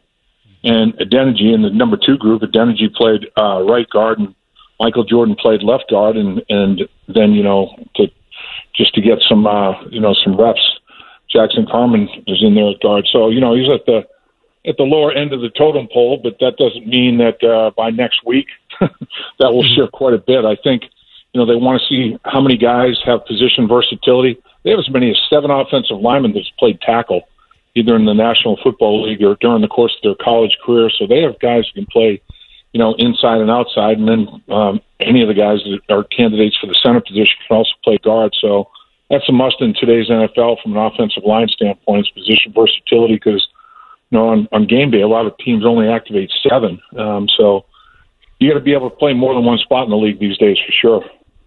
I'm sure Bengals fans, you know, are counting down the days so they see that first connection in a real game between Joe Burrow and Ja'Marr Chase. I want to hit you up, Lap, about how you think they're going to use Ja'Marr Chase. Is that a guy that you think uh, that he'll be inside, outside, short passing game? How do you see him being implemented in this offense this upcoming season? Yeah, I think I think any and all of it really. I mean, I think primarily he'll probably line up as a as the X receiver, you know, the split end in the in the wide three wide receiver set, flanker and slot on the other side, and then the split end out there by himself. And that that's what AJ Green. That's the spot that he lined up in. So I, I think Ja'Marr Chase will predominantly, you know, line up at that spot. But just like AJ, uh, he's capable of playing inside, uh, you know, motioning to any any spot in the formation. And honestly, looking at him, um, he's he's most dangerous after the ball's in his hands. I mean, he's built like a fullback that runs like a four three, you know, four forty. He's a unusual guy, hard to tackle, uh, very compact. You know, just over six feet tall and over, well over two hundred pounds. So uh, he's a he's a force out there in space when he has the ball in his hands. So I think they're going to try to come up with a myriad of ways to, to get the football in his hands. Uh, whether that's uh, you know part of the running game uh, when they. I'm not saying line them up at running back, but you know reverses, um, screen passes, which is an extension of uh, of the run game. I think they're going to try to get the ball in his hands any way they possibly can. Yeah, I mean, there's a lot of fun. I mean, you and I and Maddie talked about this before the draft. You know, it was it was wasn't anything against Chase. It was like we thought they had the certainly the need at offensive line, and, and Sewell was there. Um, they don't take him; they take Chase to reunite him with Burrow. So now, you know, they've got to try to you know, make something out of this offensive line because you can't have anything close to what happened when Joe was getting got injured. Uh, he's back now. You got to see him throw the football. He um, will we know Lap what he's really made of until the bullets really start flying psychologically. He's a very tough minded kid. Um, we know that he's going to give everything he can to, to get back to being 100%, and we hope he'll get there. But what about from the psychology of it, being able to step into that pocket and plant that left leg again? Does that take time, or does that just um, once he knows it's it's strong and it's 100, percent he's going to trust it?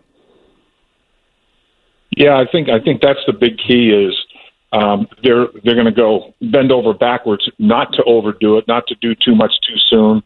When he threw the ball yesterday, he didn't take any snaps under center. It was all shotgun.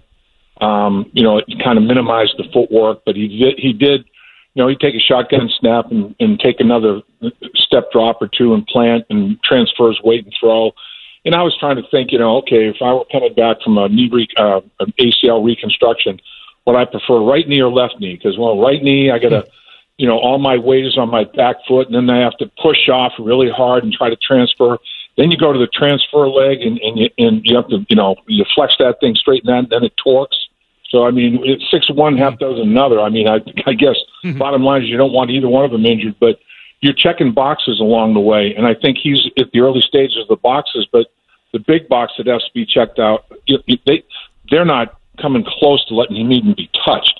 Uh, you know, that when Joe Mixon lines up in the backfield, they motion him out of the backfield to make sure there are no extra feet and legs to get tangled up back there if the ball hits the ground, a poor snap or something like that. They're trying to keep him about 10 yards uh, clear of other bodies every way they possibly can. So until, in, in my mind, anybody coming back from that type of surgery, that first contact is the final box. You got to take a hit. You got to go to the ground. You got to get up and say, yeah, okay, I survived that. That's the last box. I'm ready to roll.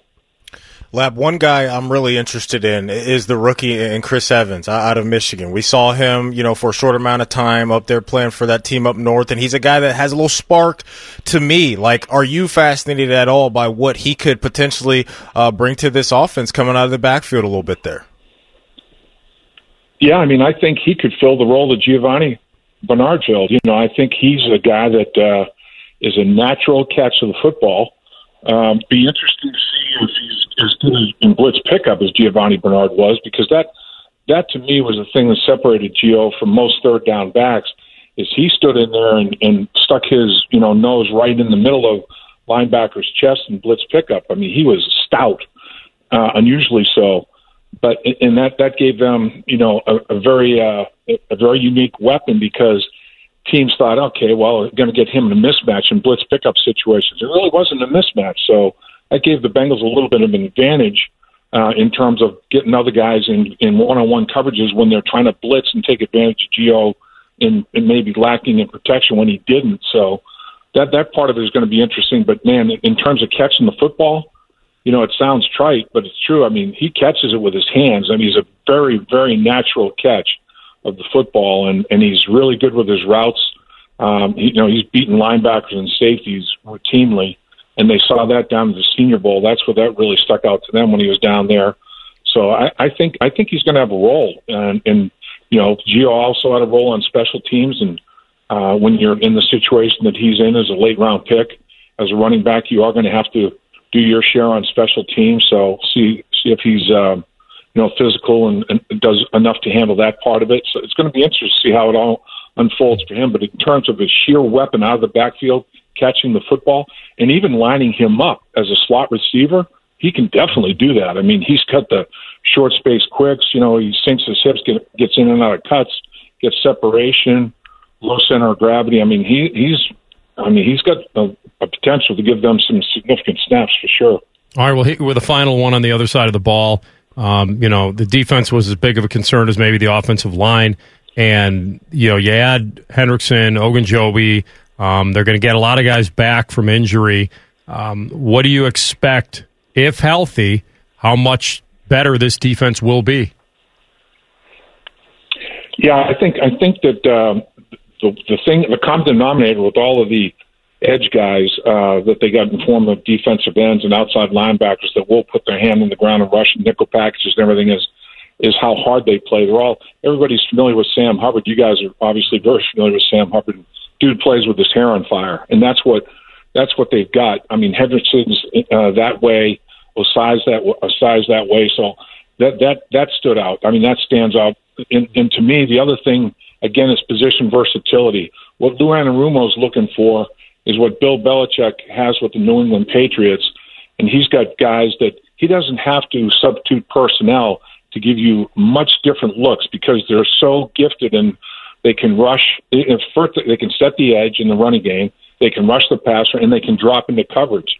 So you can you can morph from a three four to a four three to everything in between four two five whatever you want to do, and and, um, and you have to be have intelligent players that have uh, athleticism that gives them position versatility, and you can cause a lot of problems. And Belichick does such a great job of taking the best thing that you do away uh, offensively with his defensive game plan, and he can change game plans from a series to series basis without even substituting personnel, basically because these guys can do more than one thing, and and that gives them uh, such a big advantage. So I think that's what Lou Anarumo is trying to get to, and uh, with with some of the personnel that they've they picked up in the last couple of free agencies and, and drafts, uh, I think they're getting closer and closer to that. So he wants that that you know front multiplicity. He wants to have offensive linemen coming off the field, taking their helmets off, scratching their head, and a coach sit, sit, sitting there in front of them with a grease pad, uh, trying to you know figure out what the, how the hell to block it, you know, and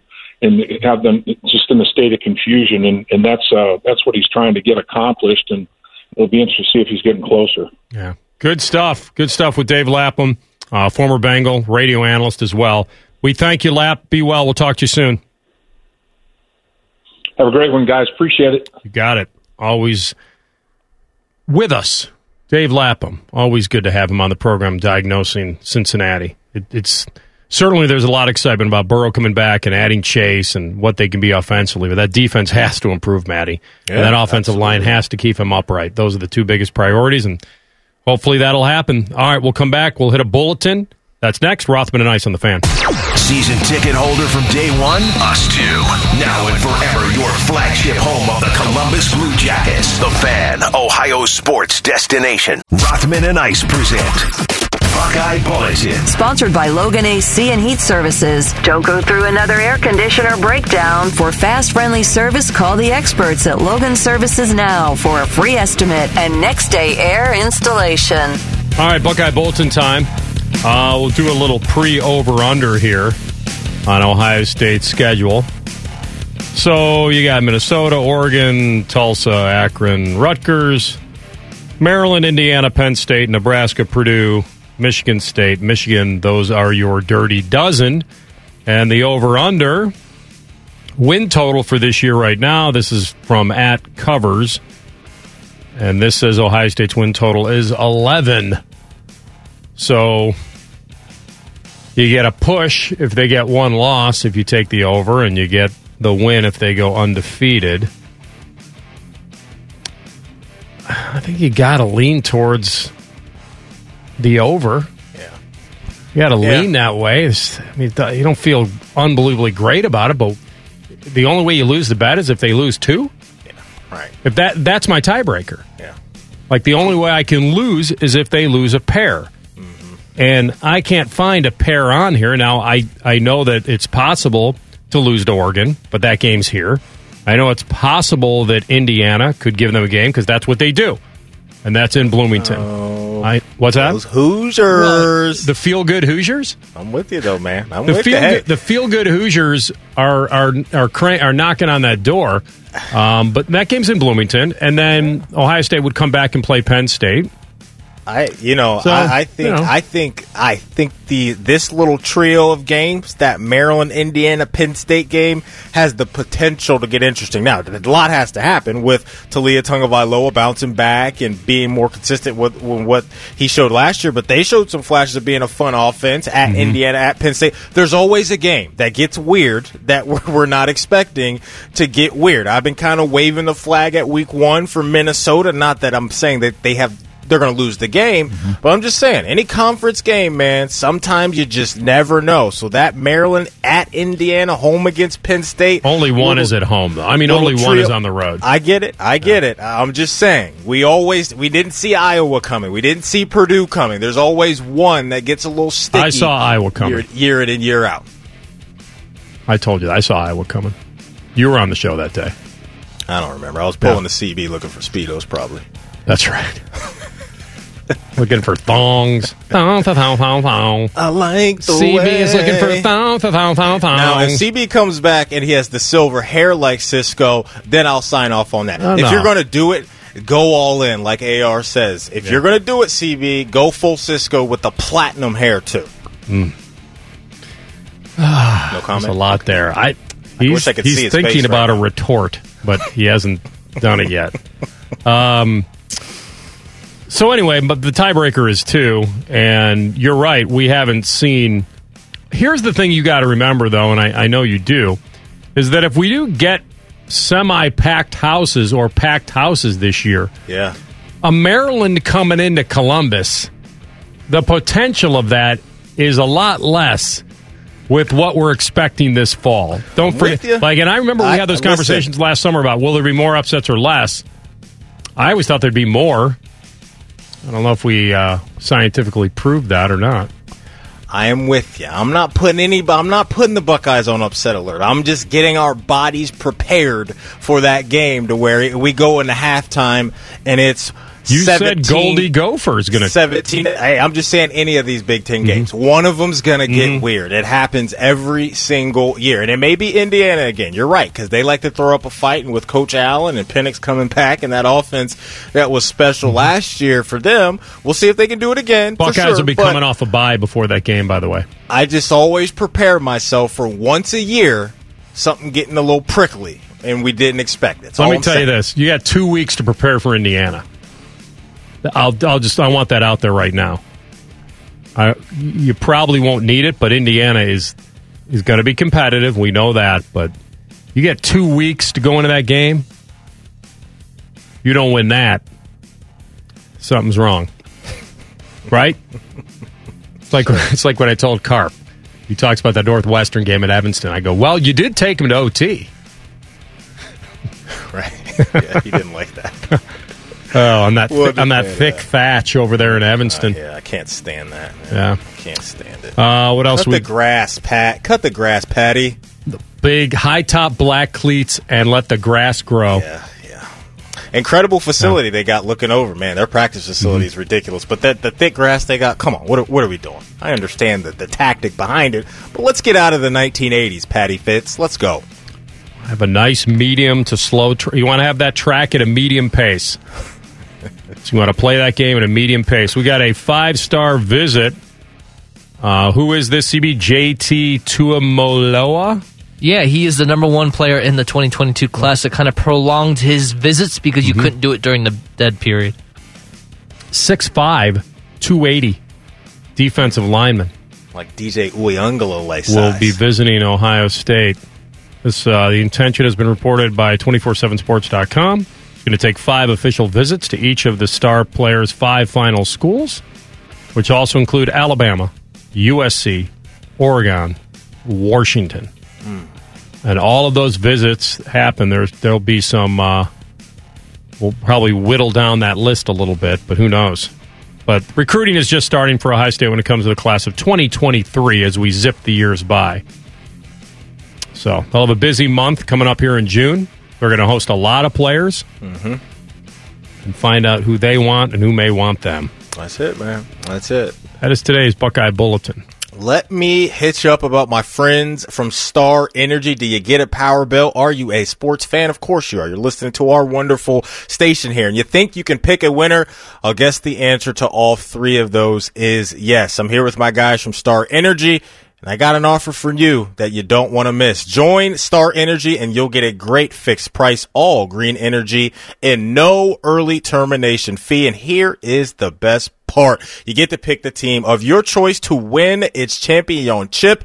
And if your team wins, you win 150 bucks in energy credits and they'll even give you 25 bucks if you're wrong. Look, it's a great, great, great electricity product anyway. And they're all sports fans over there at Star. So they juiced up this thing by letting you pick and win. Come on, guys. Again, it is free to pick.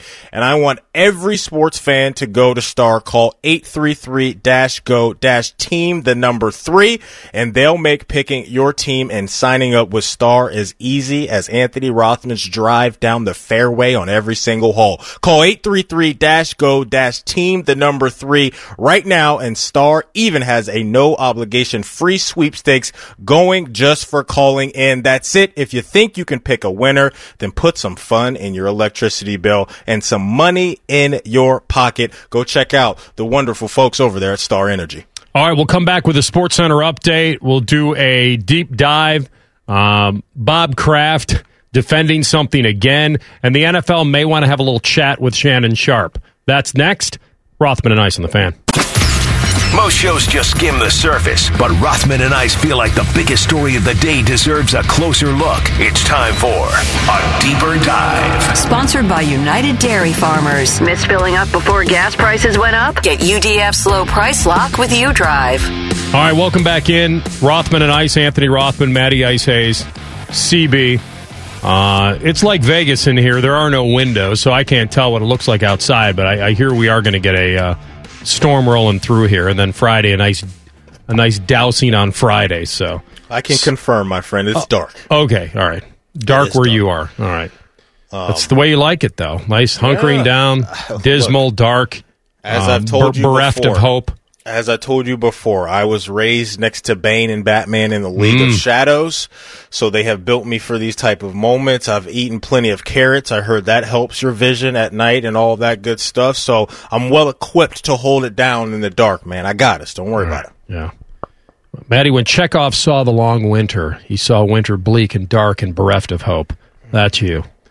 Uh, Maddie, Maddie can't imagine a better fate than a long, lustrous winter that will be coming eventually. Yeah, no, I, I don't need I don't need any more win- winter than we already get. But I'm okay with a couple days it's a little cloudy and it's not blazing Yes. hot. Like I'm kind of looking forward to this weekend. We're getting like 65 this weekend. Did I think something like Saturday, yeah, we dip down into the 60s, and then Sunday should be absolutely beautiful. Gorgeous. 70s and sunny.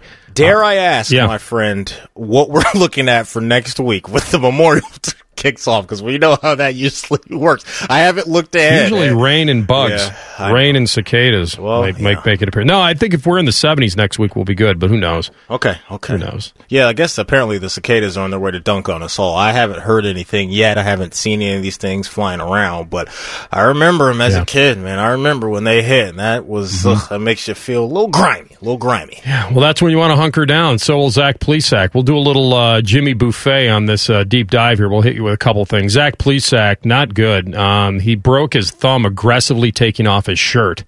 Um, something that Maddie probably did back in the day, but had nothing to do with baseball. Um, Terry Francona just made uh, that announcement yesterday. Pretty bizarre, and he he broke his thumb on his throwing hand undressing. I mean, that's it. He's going straight to the IL. Um, it, it, he had to get X-rays, so he got a broken digit taken off his shirt, and now it's going to cost him a couple weeks, if not months. Who knows? Uh, they don't expect him. They don't have any timetable right now. I don't know. And uh, it's a weird injury. It's it's one right up there with uh, you know blowing off a digit with a firework, or bringing a gun to the nightclub in your sweatpants and blowing a hole in your thigh, or uh, tearing an ACL, celebrating a field goal, jumping up and down, whatever. You know, there's a, there are a lot of them out there. We've gone over. I mean, Brave starter uh, Huascar Ynoa broke his hand punching the bench, but that's in frustration. Why not? Uh, th- this one, you know, ripping off your jersey. And I guess if, if this is this is what I, I think happened, and CB maybe will tell me more. I'm thinking so if he if he's ripping his shirt off, and then the thumb came crashing down on a chair, like he was just too close to the furniture, that could happen. That's if you believe that that actually happened. Well, how else would it have? happened? I mean, maybe they're just kind of up with twisting the story. Who knows? It's an interesting angle. I like it. But why would you twist the story into something that makes you look dumb? Maybe the original reason was even more dumb. Even worse. Oh, exactly right. Could be even worse. I It's- can't even think of anything that would be Oh. how you could break your thumb It's in another way that would make it worse than taking off than undressing. Cleveland Indians fans are probably like, "Are you kidding me? Drones, T-shirts, and hand injuries, just all of that, just not working." Bauer a couple years ago with the drone and him leaking blood in the middle of the game on the mound. Was that up in Toronto, I believe, at the time? And now we got T-shirt gate with a finger clipped by uh, for Zach Plesac. But in all seriousness, man, this is a this is this is bad. This is bad, right? Because I, I think he has really kind of figured it out over his last handful of starts, and now somebody's going to have to step up and deliver because uh, it's such a key uh, to what they want to do. But yeah, overall, man, just a wild, wild headline. When I saw it, I, I couldn't believe it. I had to double down on reading it and not just actually skimming through the headline, saying, "Wait, what? How did this happen?" Uh, sir, it's very unfortunate, man, because he's got so much promise. That's for sure. Uh, the NFL may want to have a little chat with Shannon Sharpe and Fox Sports and, and all of this. Um, and, uh, you know, I don't know if you're familiar with who runs that business, but I can assure you it is not the Boy Scouts. and they they do want to find out. His Shannon Sharpe's phone interview with Julio Jones on Undisputed um, sparked a lot of feel about that, that, that he was blindsided not knowing it was live. We don't have that confirmed, but that's my gut on it. And according to uh, Front Office Sports, the interview put a strain on the relationship between Fox Sports and the NFL, and the Falcons were blindsided by it. Sources told FOS that the interview undercut Atlanta's negotiating position as they explore moving Jones, who's been linked to possible trade rumors since 2020. The Falcons are not going to be happy with this, and they will express their angst to the NFL. Payback's too strong a word, but they will hope for some kind of stroke down the road. In terms of repercussions for Fox Sports, I don't know. I guess they could end up in the doghouse. This is their the league TV partner. I mean, everyone's NBC, CBS, ESPN. They're all part of the club. So if that means less access and cooperation um, from the team and other NFL clubs, who knows? I mean, the worst case scenario, Maddie, would be um, for anything weird with an NFL TV partner, which would get you some poor like matchups or whatever. Nobody knows yet whether he knew he was live or whether this was just. I said the other day, this is certainly a miscalculation. I'm not here to tell you that Shannon Sharpe tried to dupe Julio. He's he likes him. He's friends with him. There's no way he would want to do that. I think he just miscalculated when it's a guy calling a guy and the other guy on the other end is like didn't feel like asking are we live on the air. The way Shannon played it off, it was kind of like, hey, a bunch of us just sitting around and I can call you up on my cell. This isn't a producer calling. By the way, it wasn't a radio show, it's a TV show. So why would Julio Jones think he's on air?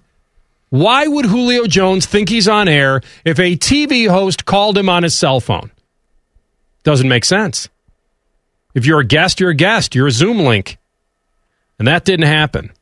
And so I, I don't if if there is a chance, and Shefty told us earlier, and this was taking it all the way to the extreme. California is a two party consent state when it comes to recording a phone conversation, which means that Julio Jones and Shannon Sharpe, they would think would have to have knowledge, both of them, that the conversation was being recorded prior to it taking place. And this one was live. So we'll see what happens with that, but uh, so far, we have no confirmation from either side. And at the end of the day, maybe Julio doesn't care. He wants out of there anyway. But I guarantee, Maddie, he would not want that conversation portrayed the way it was. I don't think so.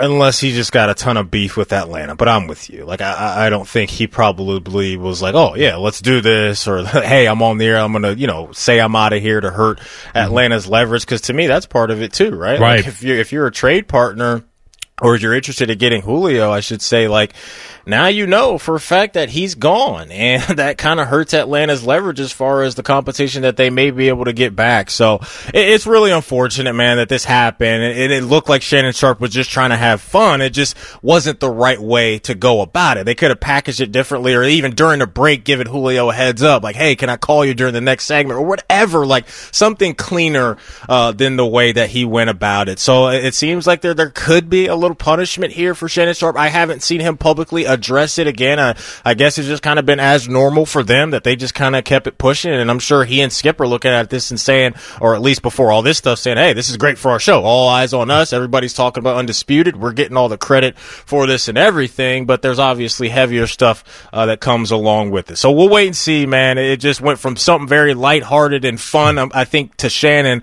to now something that's serious, and we'll see how they both handle it. Hey, real quick, Yeah. because we've been having so much fun with this Brady, Rodgers, Brooks Koepka, and Phil um, and Phil Mickelson match coming at us. Did you see the tweet that Brooks. Koepka dropped? Oh no, I didn't. What did he say?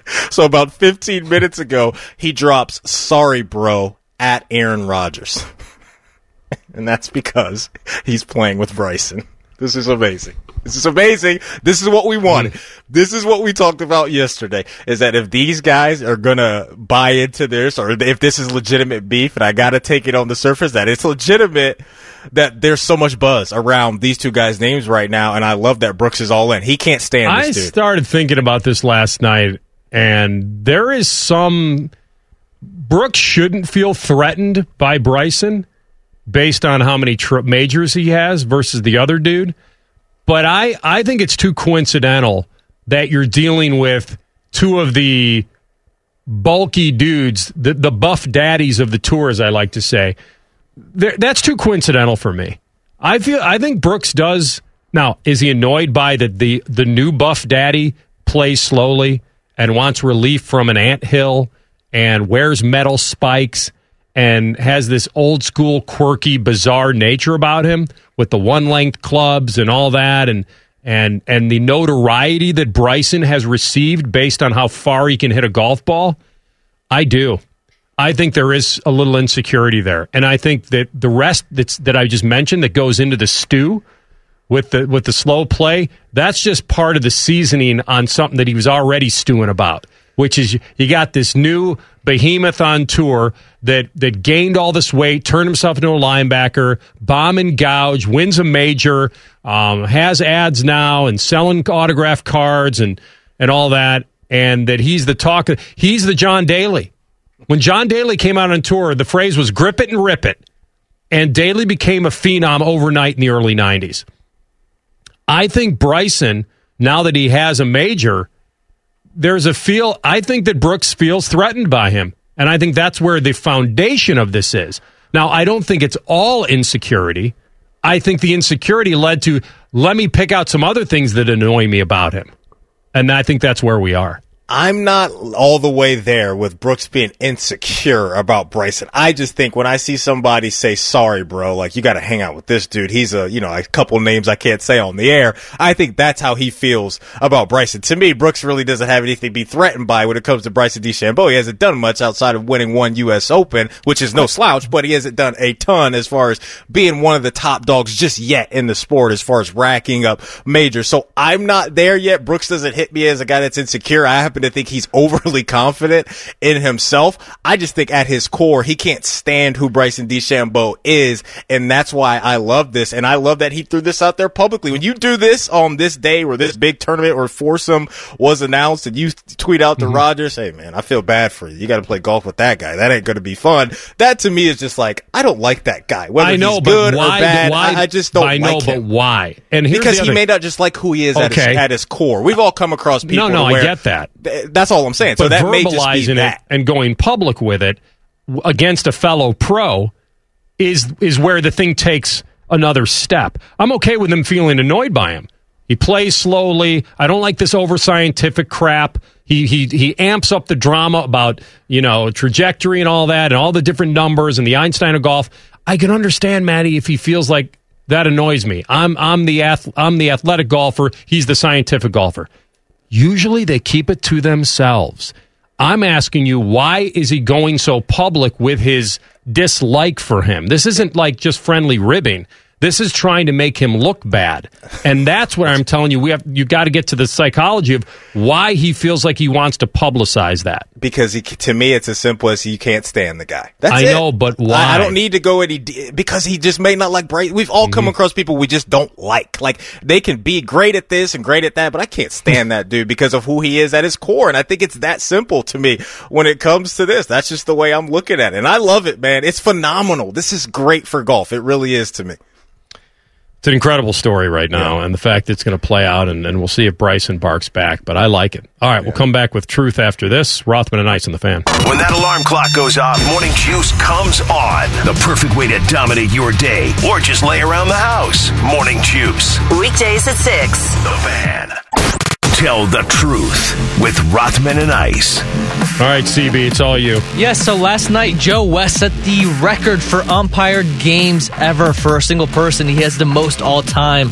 Uh, your team's in the game seven of the World Series, mm. and hmm. you have to choose between either Joe West or Angel Hernandez as your home plate umpire. Who are you picking? Give me either one. But here's why I'm okay with this because I would hope and pray that that day that one Joe West or Angel Hernandez ate like a really bad buffalo chicken wrap for mm. lunch and about 30 minutes before first pitch they get oh I got the bubbly guts I got the bubbly guts the BGs I can't go so I'll take either one but I'm just going to keep my fingers crossed that what they ate for lunch would hit them in a bad way right before first pitch I, I can't speak intelligently about this. They're both brutal. I, I feel like Hernandez may not be intentionally bad. He just is bad. And I feel like West, there may be something more personal to it. So if I have to pick, I'm going to take Hernandez. Uh, maybe the lesser of the two evils. But on top of that, give me one Enrico Palazzo. That's who I want umpiring. You guys are way too young to even know that reference. But I will take hey, look, it's Enrico Palazzo. Just find out right now today is true. All right, so we're about the 50 game mark for most teams. I want to ask you, which team has surprised you the most? It could be good or bad. Team in your division, the Twins suck. I had no idea that they would be this bad. Like it's brutal. They are really, really bad this year. That's a surprise to me. I I thought they would be much better than what they are. Byron Buxton got off to an mm-hmm. unbelievable start for them, but 19 and 29 right now, nine and a half games back from the White Sox sitting up there in the penthouse suite of the AL Central. Yeah, the Minnesota Twins, man, I thought they would be whew, head and shoulders above where they are right now. I'm very surprised by their lack of anything going on right now. All right, I'll take a team that's not in first place, so you may think like I'm an idiot. Like, why would you take them? But they're in a division that I didn't think they'd be hanging around, and that's the San Francisco Giants. I really, really did. Not with San Diego, not with LA. And guess what? They're a game and a half out of first, and they're a game behind the Dodgers. When you're in the same division as a juggernaut World Series champ and this rising powerhouse that are the Slam Diego Padres, My guys. uh, you know, I tried to get little Yaz in fantasy, didn't get him. Uh, Dickerson, um, Posey is back, and they didn't have anywhere near the star power of the teams that I'm talking about. But you get a veteran core of Posey and Longoria and Crawford and Belt and and Cueto, and all of a sudden the expectations may rise a little bit, but not to the point where I had them a game and a half back through what have, what have they played? 50 games almost? Fitty, fitty, fitty lemon Oh, lime. Fitty, fitty lemon lime. So give me the SF Giants right now as my semi surprise. You can't handle the truth. So yesterday was National Wine Day. Do you enjoy drinking a glass or are you out? I, I don't think it's for me, and I don't know if I can answer this confidently because I don't even know if I've ever even had a, a, a good wine in my life. So I got to start hanging out with like people like you and James and Bobby to maybe find out, and Bo to really find out what the wine world is about. I don't think your boy's palate is really uh, up on the the big time wines in the world. So I don't know if I'm out or in right now. I really Yeah. don't. I'd say I'm in. Yeah, I mean, uh, who who wouldn't like a nice glass of wine? It, it's I, I don't I can't say that uh, I'm into the uh, knowing what what in the world I'm talking about, but I do like. There's only one thing I'll Pinot Grigio. That's it. Okay. Dry white wine. That's all you need to know. I think you would like a nice Pinot Grigio, not a Merlot or a Zinfandel, but a Pinot Grigio. Let me ask this: Is it Merlot or Merlot? I've heard it both ways. It's definitely Merlot. I was, Okay. I was No, I'm just asking. I need you to educate me. Yes. you live for Merlot. Uh, so go with a nice Pinot Grigio, Maddie. Next time you're out on that, I like it. Trying I to like it. impress somebody. Just a nice dry white wine. Okay. It'd be nice. Noted. Did you say I know my truth? I know my truth. And a real quick final one. Would you rather be three feet tall or eight feet tall? Okay. Go ahead. Eh? Well, it'd be equally tough to drive. Right. Like, I, you know, I- no, Get the I'm- phone books ready, big dog. See, I'm going to roll with I- eight I feet think tall. you got to take the height just because I think I might be able to parlay that into a nice, fruitful life on a on a stand, you know, in the paint and lob it into me kind of dude. oh yeah, yeah, Um, yep. So, I mean, this is no knock on anything. I just, yeah, I mean, I got I got to go with boy, eight footers a little freakish though. I mean, that's It is a little nuts because eight. it. Here's where my mind goes. Ar it, it, it, go, it goes the clothes too. Because Hmm. if you're the three foot guy, like you know me, I'm thinking about the shoes I could get Mm-hmm. for cheap. Like I'd be able to buy kids J's for the rest of my life for dirt cheap. And on the other side of that, when you're eight feet tall, that's tough to get into a nice little three piece suit or even normal clothes, man. But you took me right where I wanted to go. I would be determined to be the best, tallest basketball player of all time. So give me eight feet tall. Who's prone to worse health issues? It's got to be the tall guy, Yeah. I would think. Yeah, I would don't think. I mean, how tall is Shaq? Oh goodness, seven what two or seven? So I mean, it's not like that much taller. I guess it is. It's not. But how foot. about this? Could you become a little like, as Bob used to say, a little dancing, little sprite as a running back, like three foot guy? spry, could you yeah. imagine hiding behind the offensive line like Darren Sproles, but way shorter than that? Yeah. Problem is, if I'm eight feet tall, that means I'm going to be one of the tallest human beings in the world, and and that's going to be tough to kind of get around and feel like you know you're not some sort of attraction for the media. Although maybe you could parlay that into a name, image, and likeness. Oh my goodness! hey, real, real quick, let me let you know about my friends from uh, Star Energy. Yeah. Excuse me, and an offer they've got for you. Join Star Energy, and you'll get a great fixed price, all green energy, and no early termination fee. And here is the winning shot: you get to pick the team of your choice to win its championship. And if your team wins, you win 150 bucks in energy credits, and they'll even give you 25 bucks if you are wrong. Look, it's a great electricity product anyway, and they're all sports fans over there at Star. So they juice this thing up by letting you pick and win. Come on, sports fans. It's free to pick, and I want every sports fan to go over to Star. Call them at 833-GO-TEAM and the number three, and they'll make picking your team and signing up with Star easy as an unguarded layup. Call 833-GO-TEAM and the number three right now, and Star even has a no obligation free sweepstakes going just for calling in. That's it. If you think you can pick a winner, head on over and talk to my friends at Star Energy. Yeah. Might have to get if if you if you cranked up the small one to about maybe maybe a four footer, we might go that route. We got Jose Altuve for that. You know, he can hold that down. He's about four feet, right? You're going to need a CAT scan everywhere you go, though, if you're that eight footer. You know you're going to take a sharp Oh, blow to the head every place you go. Think about sitting in an, on an airplane though. Like That's that's see another another reason, right? That's a problem. That's a problem. Um, Uh, we will talk Big Ten football with Howard Griffith next of BTN and get his feel about this season and beyond. That's next. Rothman and Ice on the fan. On air, online, on the app. New methods of consumption, same great radio taste. Take us with you everywhere. The Fan, Ohio sports destination. They both like to go to raves with the Bosa brothers. Here's Rothman and Ice. All right, welcome back to it. Rothman and Ice, Anthony Rothman, Matty Ice Hayes. We welcome on the Brian Heating Cooling Systems fan guest hotline our friend from the Big Ten Network, uh, the former Illini great and the former two-time Super Bowl champ, Howard Griffith. Ho Griff is in the house. You should have played my Vikings, by the way, in the Super Bowl, not Hotlanta. Um, you got to you got to you got a gift there, Howard, because that offense would have churned you guys out. Well, we'll never know. But, but you're right. We were a little concerned about that Minnesota team because they were uh, were loaded, and we knew it'd end up having to be a shootout if we were going to have to win that one. But things worked out. We ended up playing Atlanta, and you know, won another Super Bowl, so it worked. Yeah, what was it like scoring a scoring a couple touchdowns in a Super Bowl, Howard Griffith? What what kind of memory is that It for was- you? It was pretty good, but I should have had three. Oh. And the on the last one, they called a timeout. They had already called a play. We were going to run a 33 jab, and that would have been my third touchdown. But they said, "Hold on, wait a minute." Elway hadn't scored, and they ran quarterback draw, and he scored on that last play, and obviously won the MVP of that Super Bowl. So that's the behind the scenes story of that one. But the score to two was great. Yes, got to spread the wealth, Howard. You are you're a selfless guy, and um, happy to be able to bring up that memory for you. What about uh, what's going on at your school? Uh, we'll start there. Bret Bielema, how big of a rebuild is this in your mind?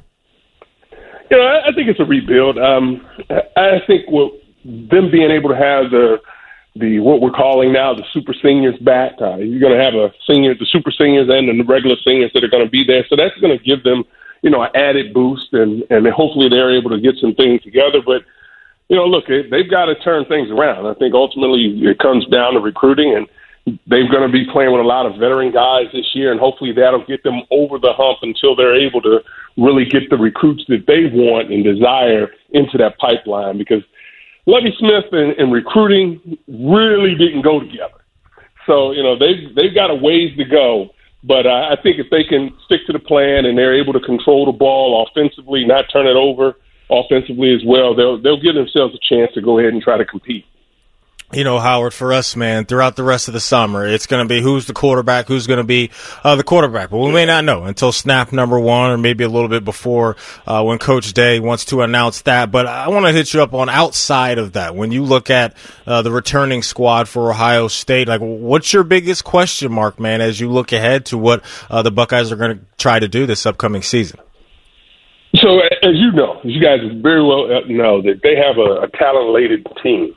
But the area where I thought there was not, they didn't play up to the level that they needed to, to me, was getting to the quarterback and rushing the quarterback last year. Not what we were accustomed to. And they have guys on that roster uh, that could get after it, but needed some time to, to develop more. And, you know, we were accustomed uh, to seeing the Bosa brothers. We're accustomed to seeing Chase Young, guys that were able to step in and, and have an immediate impact and we probably got spoiled from that aspect. But I want to see them be able to have that dominant pass rusher from the outside because I think that's going to help continue to help that secondary as it's done in previous years. So for me, about controlling that defensive line on the from the edges. And like I said, they've got the players that can do it. I just don't think they were really ready to go out and have that immediate impact that they needed to have last year. Uh, your your thoughts about Michigan here? Um, they extended Harbaugh's contract. Um, I, I, guess though the fine print says that there there is room for a potential way out. I think the buyout is four million after the first year, and um, if if some weird things happen again, um, there can their defense be better. I know that that that. Um, who am I thinking? Don Brown's scheme was kind of you know yeah. wearing down there. What do you what do you think about Michigan this year, and and whether they will be a true contender for the Big Ten title? Yeah, I, I can't say today that they're going to be a true contender right now, right? Uh, and you mentioned Don Brown and what they weren't able to do from a defensive standpoint. Sure, they go out and dominate teams that they were supposed to, that they had better players than. Uh, Dr. Blitz would really get after them. They'd come up with turnovers, but when they had to play teams that, that, that had winning records, when they had teams that ranked in the top 10, they couldn't, they were struggling to win those games. You know, they haven't been able to, to truly be able to develop that that top quarterback. And for whatever reason, I think when you look at them, they've got talent there as well, but has it really still hasn't been able to to work. They've also extended Josh Gattis as well, the offensive coordinator, who I think you know is a uh, is one of the bright minds in the game. But they've got to be able to make something happen. And you talk about a team that, you know, as you guys know, you know, you talk about Michigan, they talk about winning championships, but heck, they haven't even been in the Big Ten championship game. And uh, you know, that's a little bit of an issue. So they've underachieved, they've underperformed, uh, and they've got to find a way to be able to do that. Is it going to be J.J. McCarthy, the, the true freshman, the five star quarterback that stepped uh, the early enrolled? Is he going to be the guy that's going to be able to lead them? I don't know, but they're they're going to have to continue to make adjustments to that roster and also to the coaching staff, which they've done. Uh, they brought Mike Hart in to be the running back coach, so they've got to they got to start producing. That's the bottom line. And he talked about his contract at the end of the day, it's Michigan program. The fans want them to produce. Coach Harbaugh wants them to produce, but they haven't gotten it done yet. Anything interesting jumping out to you from the other teams in the eastern side of the conference? Indiana, obviously, with a very solid year last year, put a scare into Ohio State coming down here with Michael Penix yeah. in that offense. But is it Indiana for you again, or is there another team on the eastern side that kind of has your interest and you're, you're kind of wait and see mode to see what they can do? Well, I think you, you have to talk about Indiana, particularly if Penix is going to be healthy. They need him to be healthy, right? And then you look at what they've been able to do in the transfer portal. I think they have eight guys that, that they've been able to bring in that are going to help them offensively and defensively. And they haven't gotten that bump that I think many observers thought that they would get from a recruiting standpoint. So they have to continue to to to go out and work the portal and get the right guys that are going to help them immediately. But I think that's a team right there that could jump out and continue to, to play at a high level. They need to do that. You look at Penn State; they've got a you know they've got a nice roster and really done a mm-hmm. good job recruiting. And talk about underachieving, but but what I walked away from last year was yeah, I'm sure that there were some issues in that locker room, but they found a way to fix it down the down the stretch. And I think one of the important things when when you look at that Penn State team is there was you never looked at the the, the film and thought that they had quit on their teammates and their coaching staff. So they continued to play hard, but they just weren't able to get over the hump. But they were able to do that toward the end of the year. So, you know, I, I think that's going to be a team to watch. You know what's fascinating is this Maryland team, and and Coach Enos, who's the the offensive coordinator right now, he said something to us during their their uh, when we were doing their spring game. He felt like outside of uh, no, he didn't say outside of Ohio State because I, I know Ohio State has the best wide receiver group, but he felt his wide receivers that he had right now in the room were as good as the wide receivers he had when he was in Alabama. Now, why is that important? They had Smith, Waddle, Jeudy. They had some first rounders down there, and they, and they believe they have that type of talent in that wide receiver room right now. So I think that's going to be another team that'll be interesting to watch. I think they're still undersized in the trenches, not where they need to be, but I think that'll be a team that, with the quarterback comfortable going through spring, going through the summer, that they'll be able to score some points this year. Yeah, that, that's the Tagovailoa transfer, right? He played. Yeah, he was right. First year Yeah. starter, right? And you believe in him. Mhm. He, that, that that small sample size that he had was really good. You believe that he is the real deal. Yeah, I think he's absolutely the real deal, and he's gonna. He's really athletic, and now it's about the game slowing down for him, and and, and really starting to get the the little things about the game. Now that he has that offense and knows what's going on. Now it's still gonna be tough because they're not as dominant up front to be able to protect him, but because he has uh, the athleticism and the, the ability to move around in the pocket and get outside, gives them that opportunity. Because the reality is, if you don't have uh, uh, a top flight quarterback, you really don't have a chance. You can win some games, but you're not getting into the championship game, and you're not going to win the championship game uh, if you don't have a guy that you can truly depend on at the quarterback spot. All right, well done, our friend Howard Griffith from the Big Ten Network, who uh, once scored eight touchdowns in a game and unfortunately was tied by a dude from Buffalo who they kept feeding in a seventy-point, you know, game. Uh, although he did, I didn't he have? Did he have four hundred yards that that night where he had? I almost Oh, Jaret yeah, he had an Patterson. unbelievable night. Okay. And thank goodness that the off the head coach thought he needed to get the other guys right. involved and took him out of the game. Otherwise, he'd have broke the record, no doubt. You're right. He would have had nine, and then you would have been a footnote. And that can't be. Right. That can never be. Howard Griffith, our guy, Big Ten Network football analyst. Uh, be well, my friend. Thanks for jumping on. We'll talk to you soon.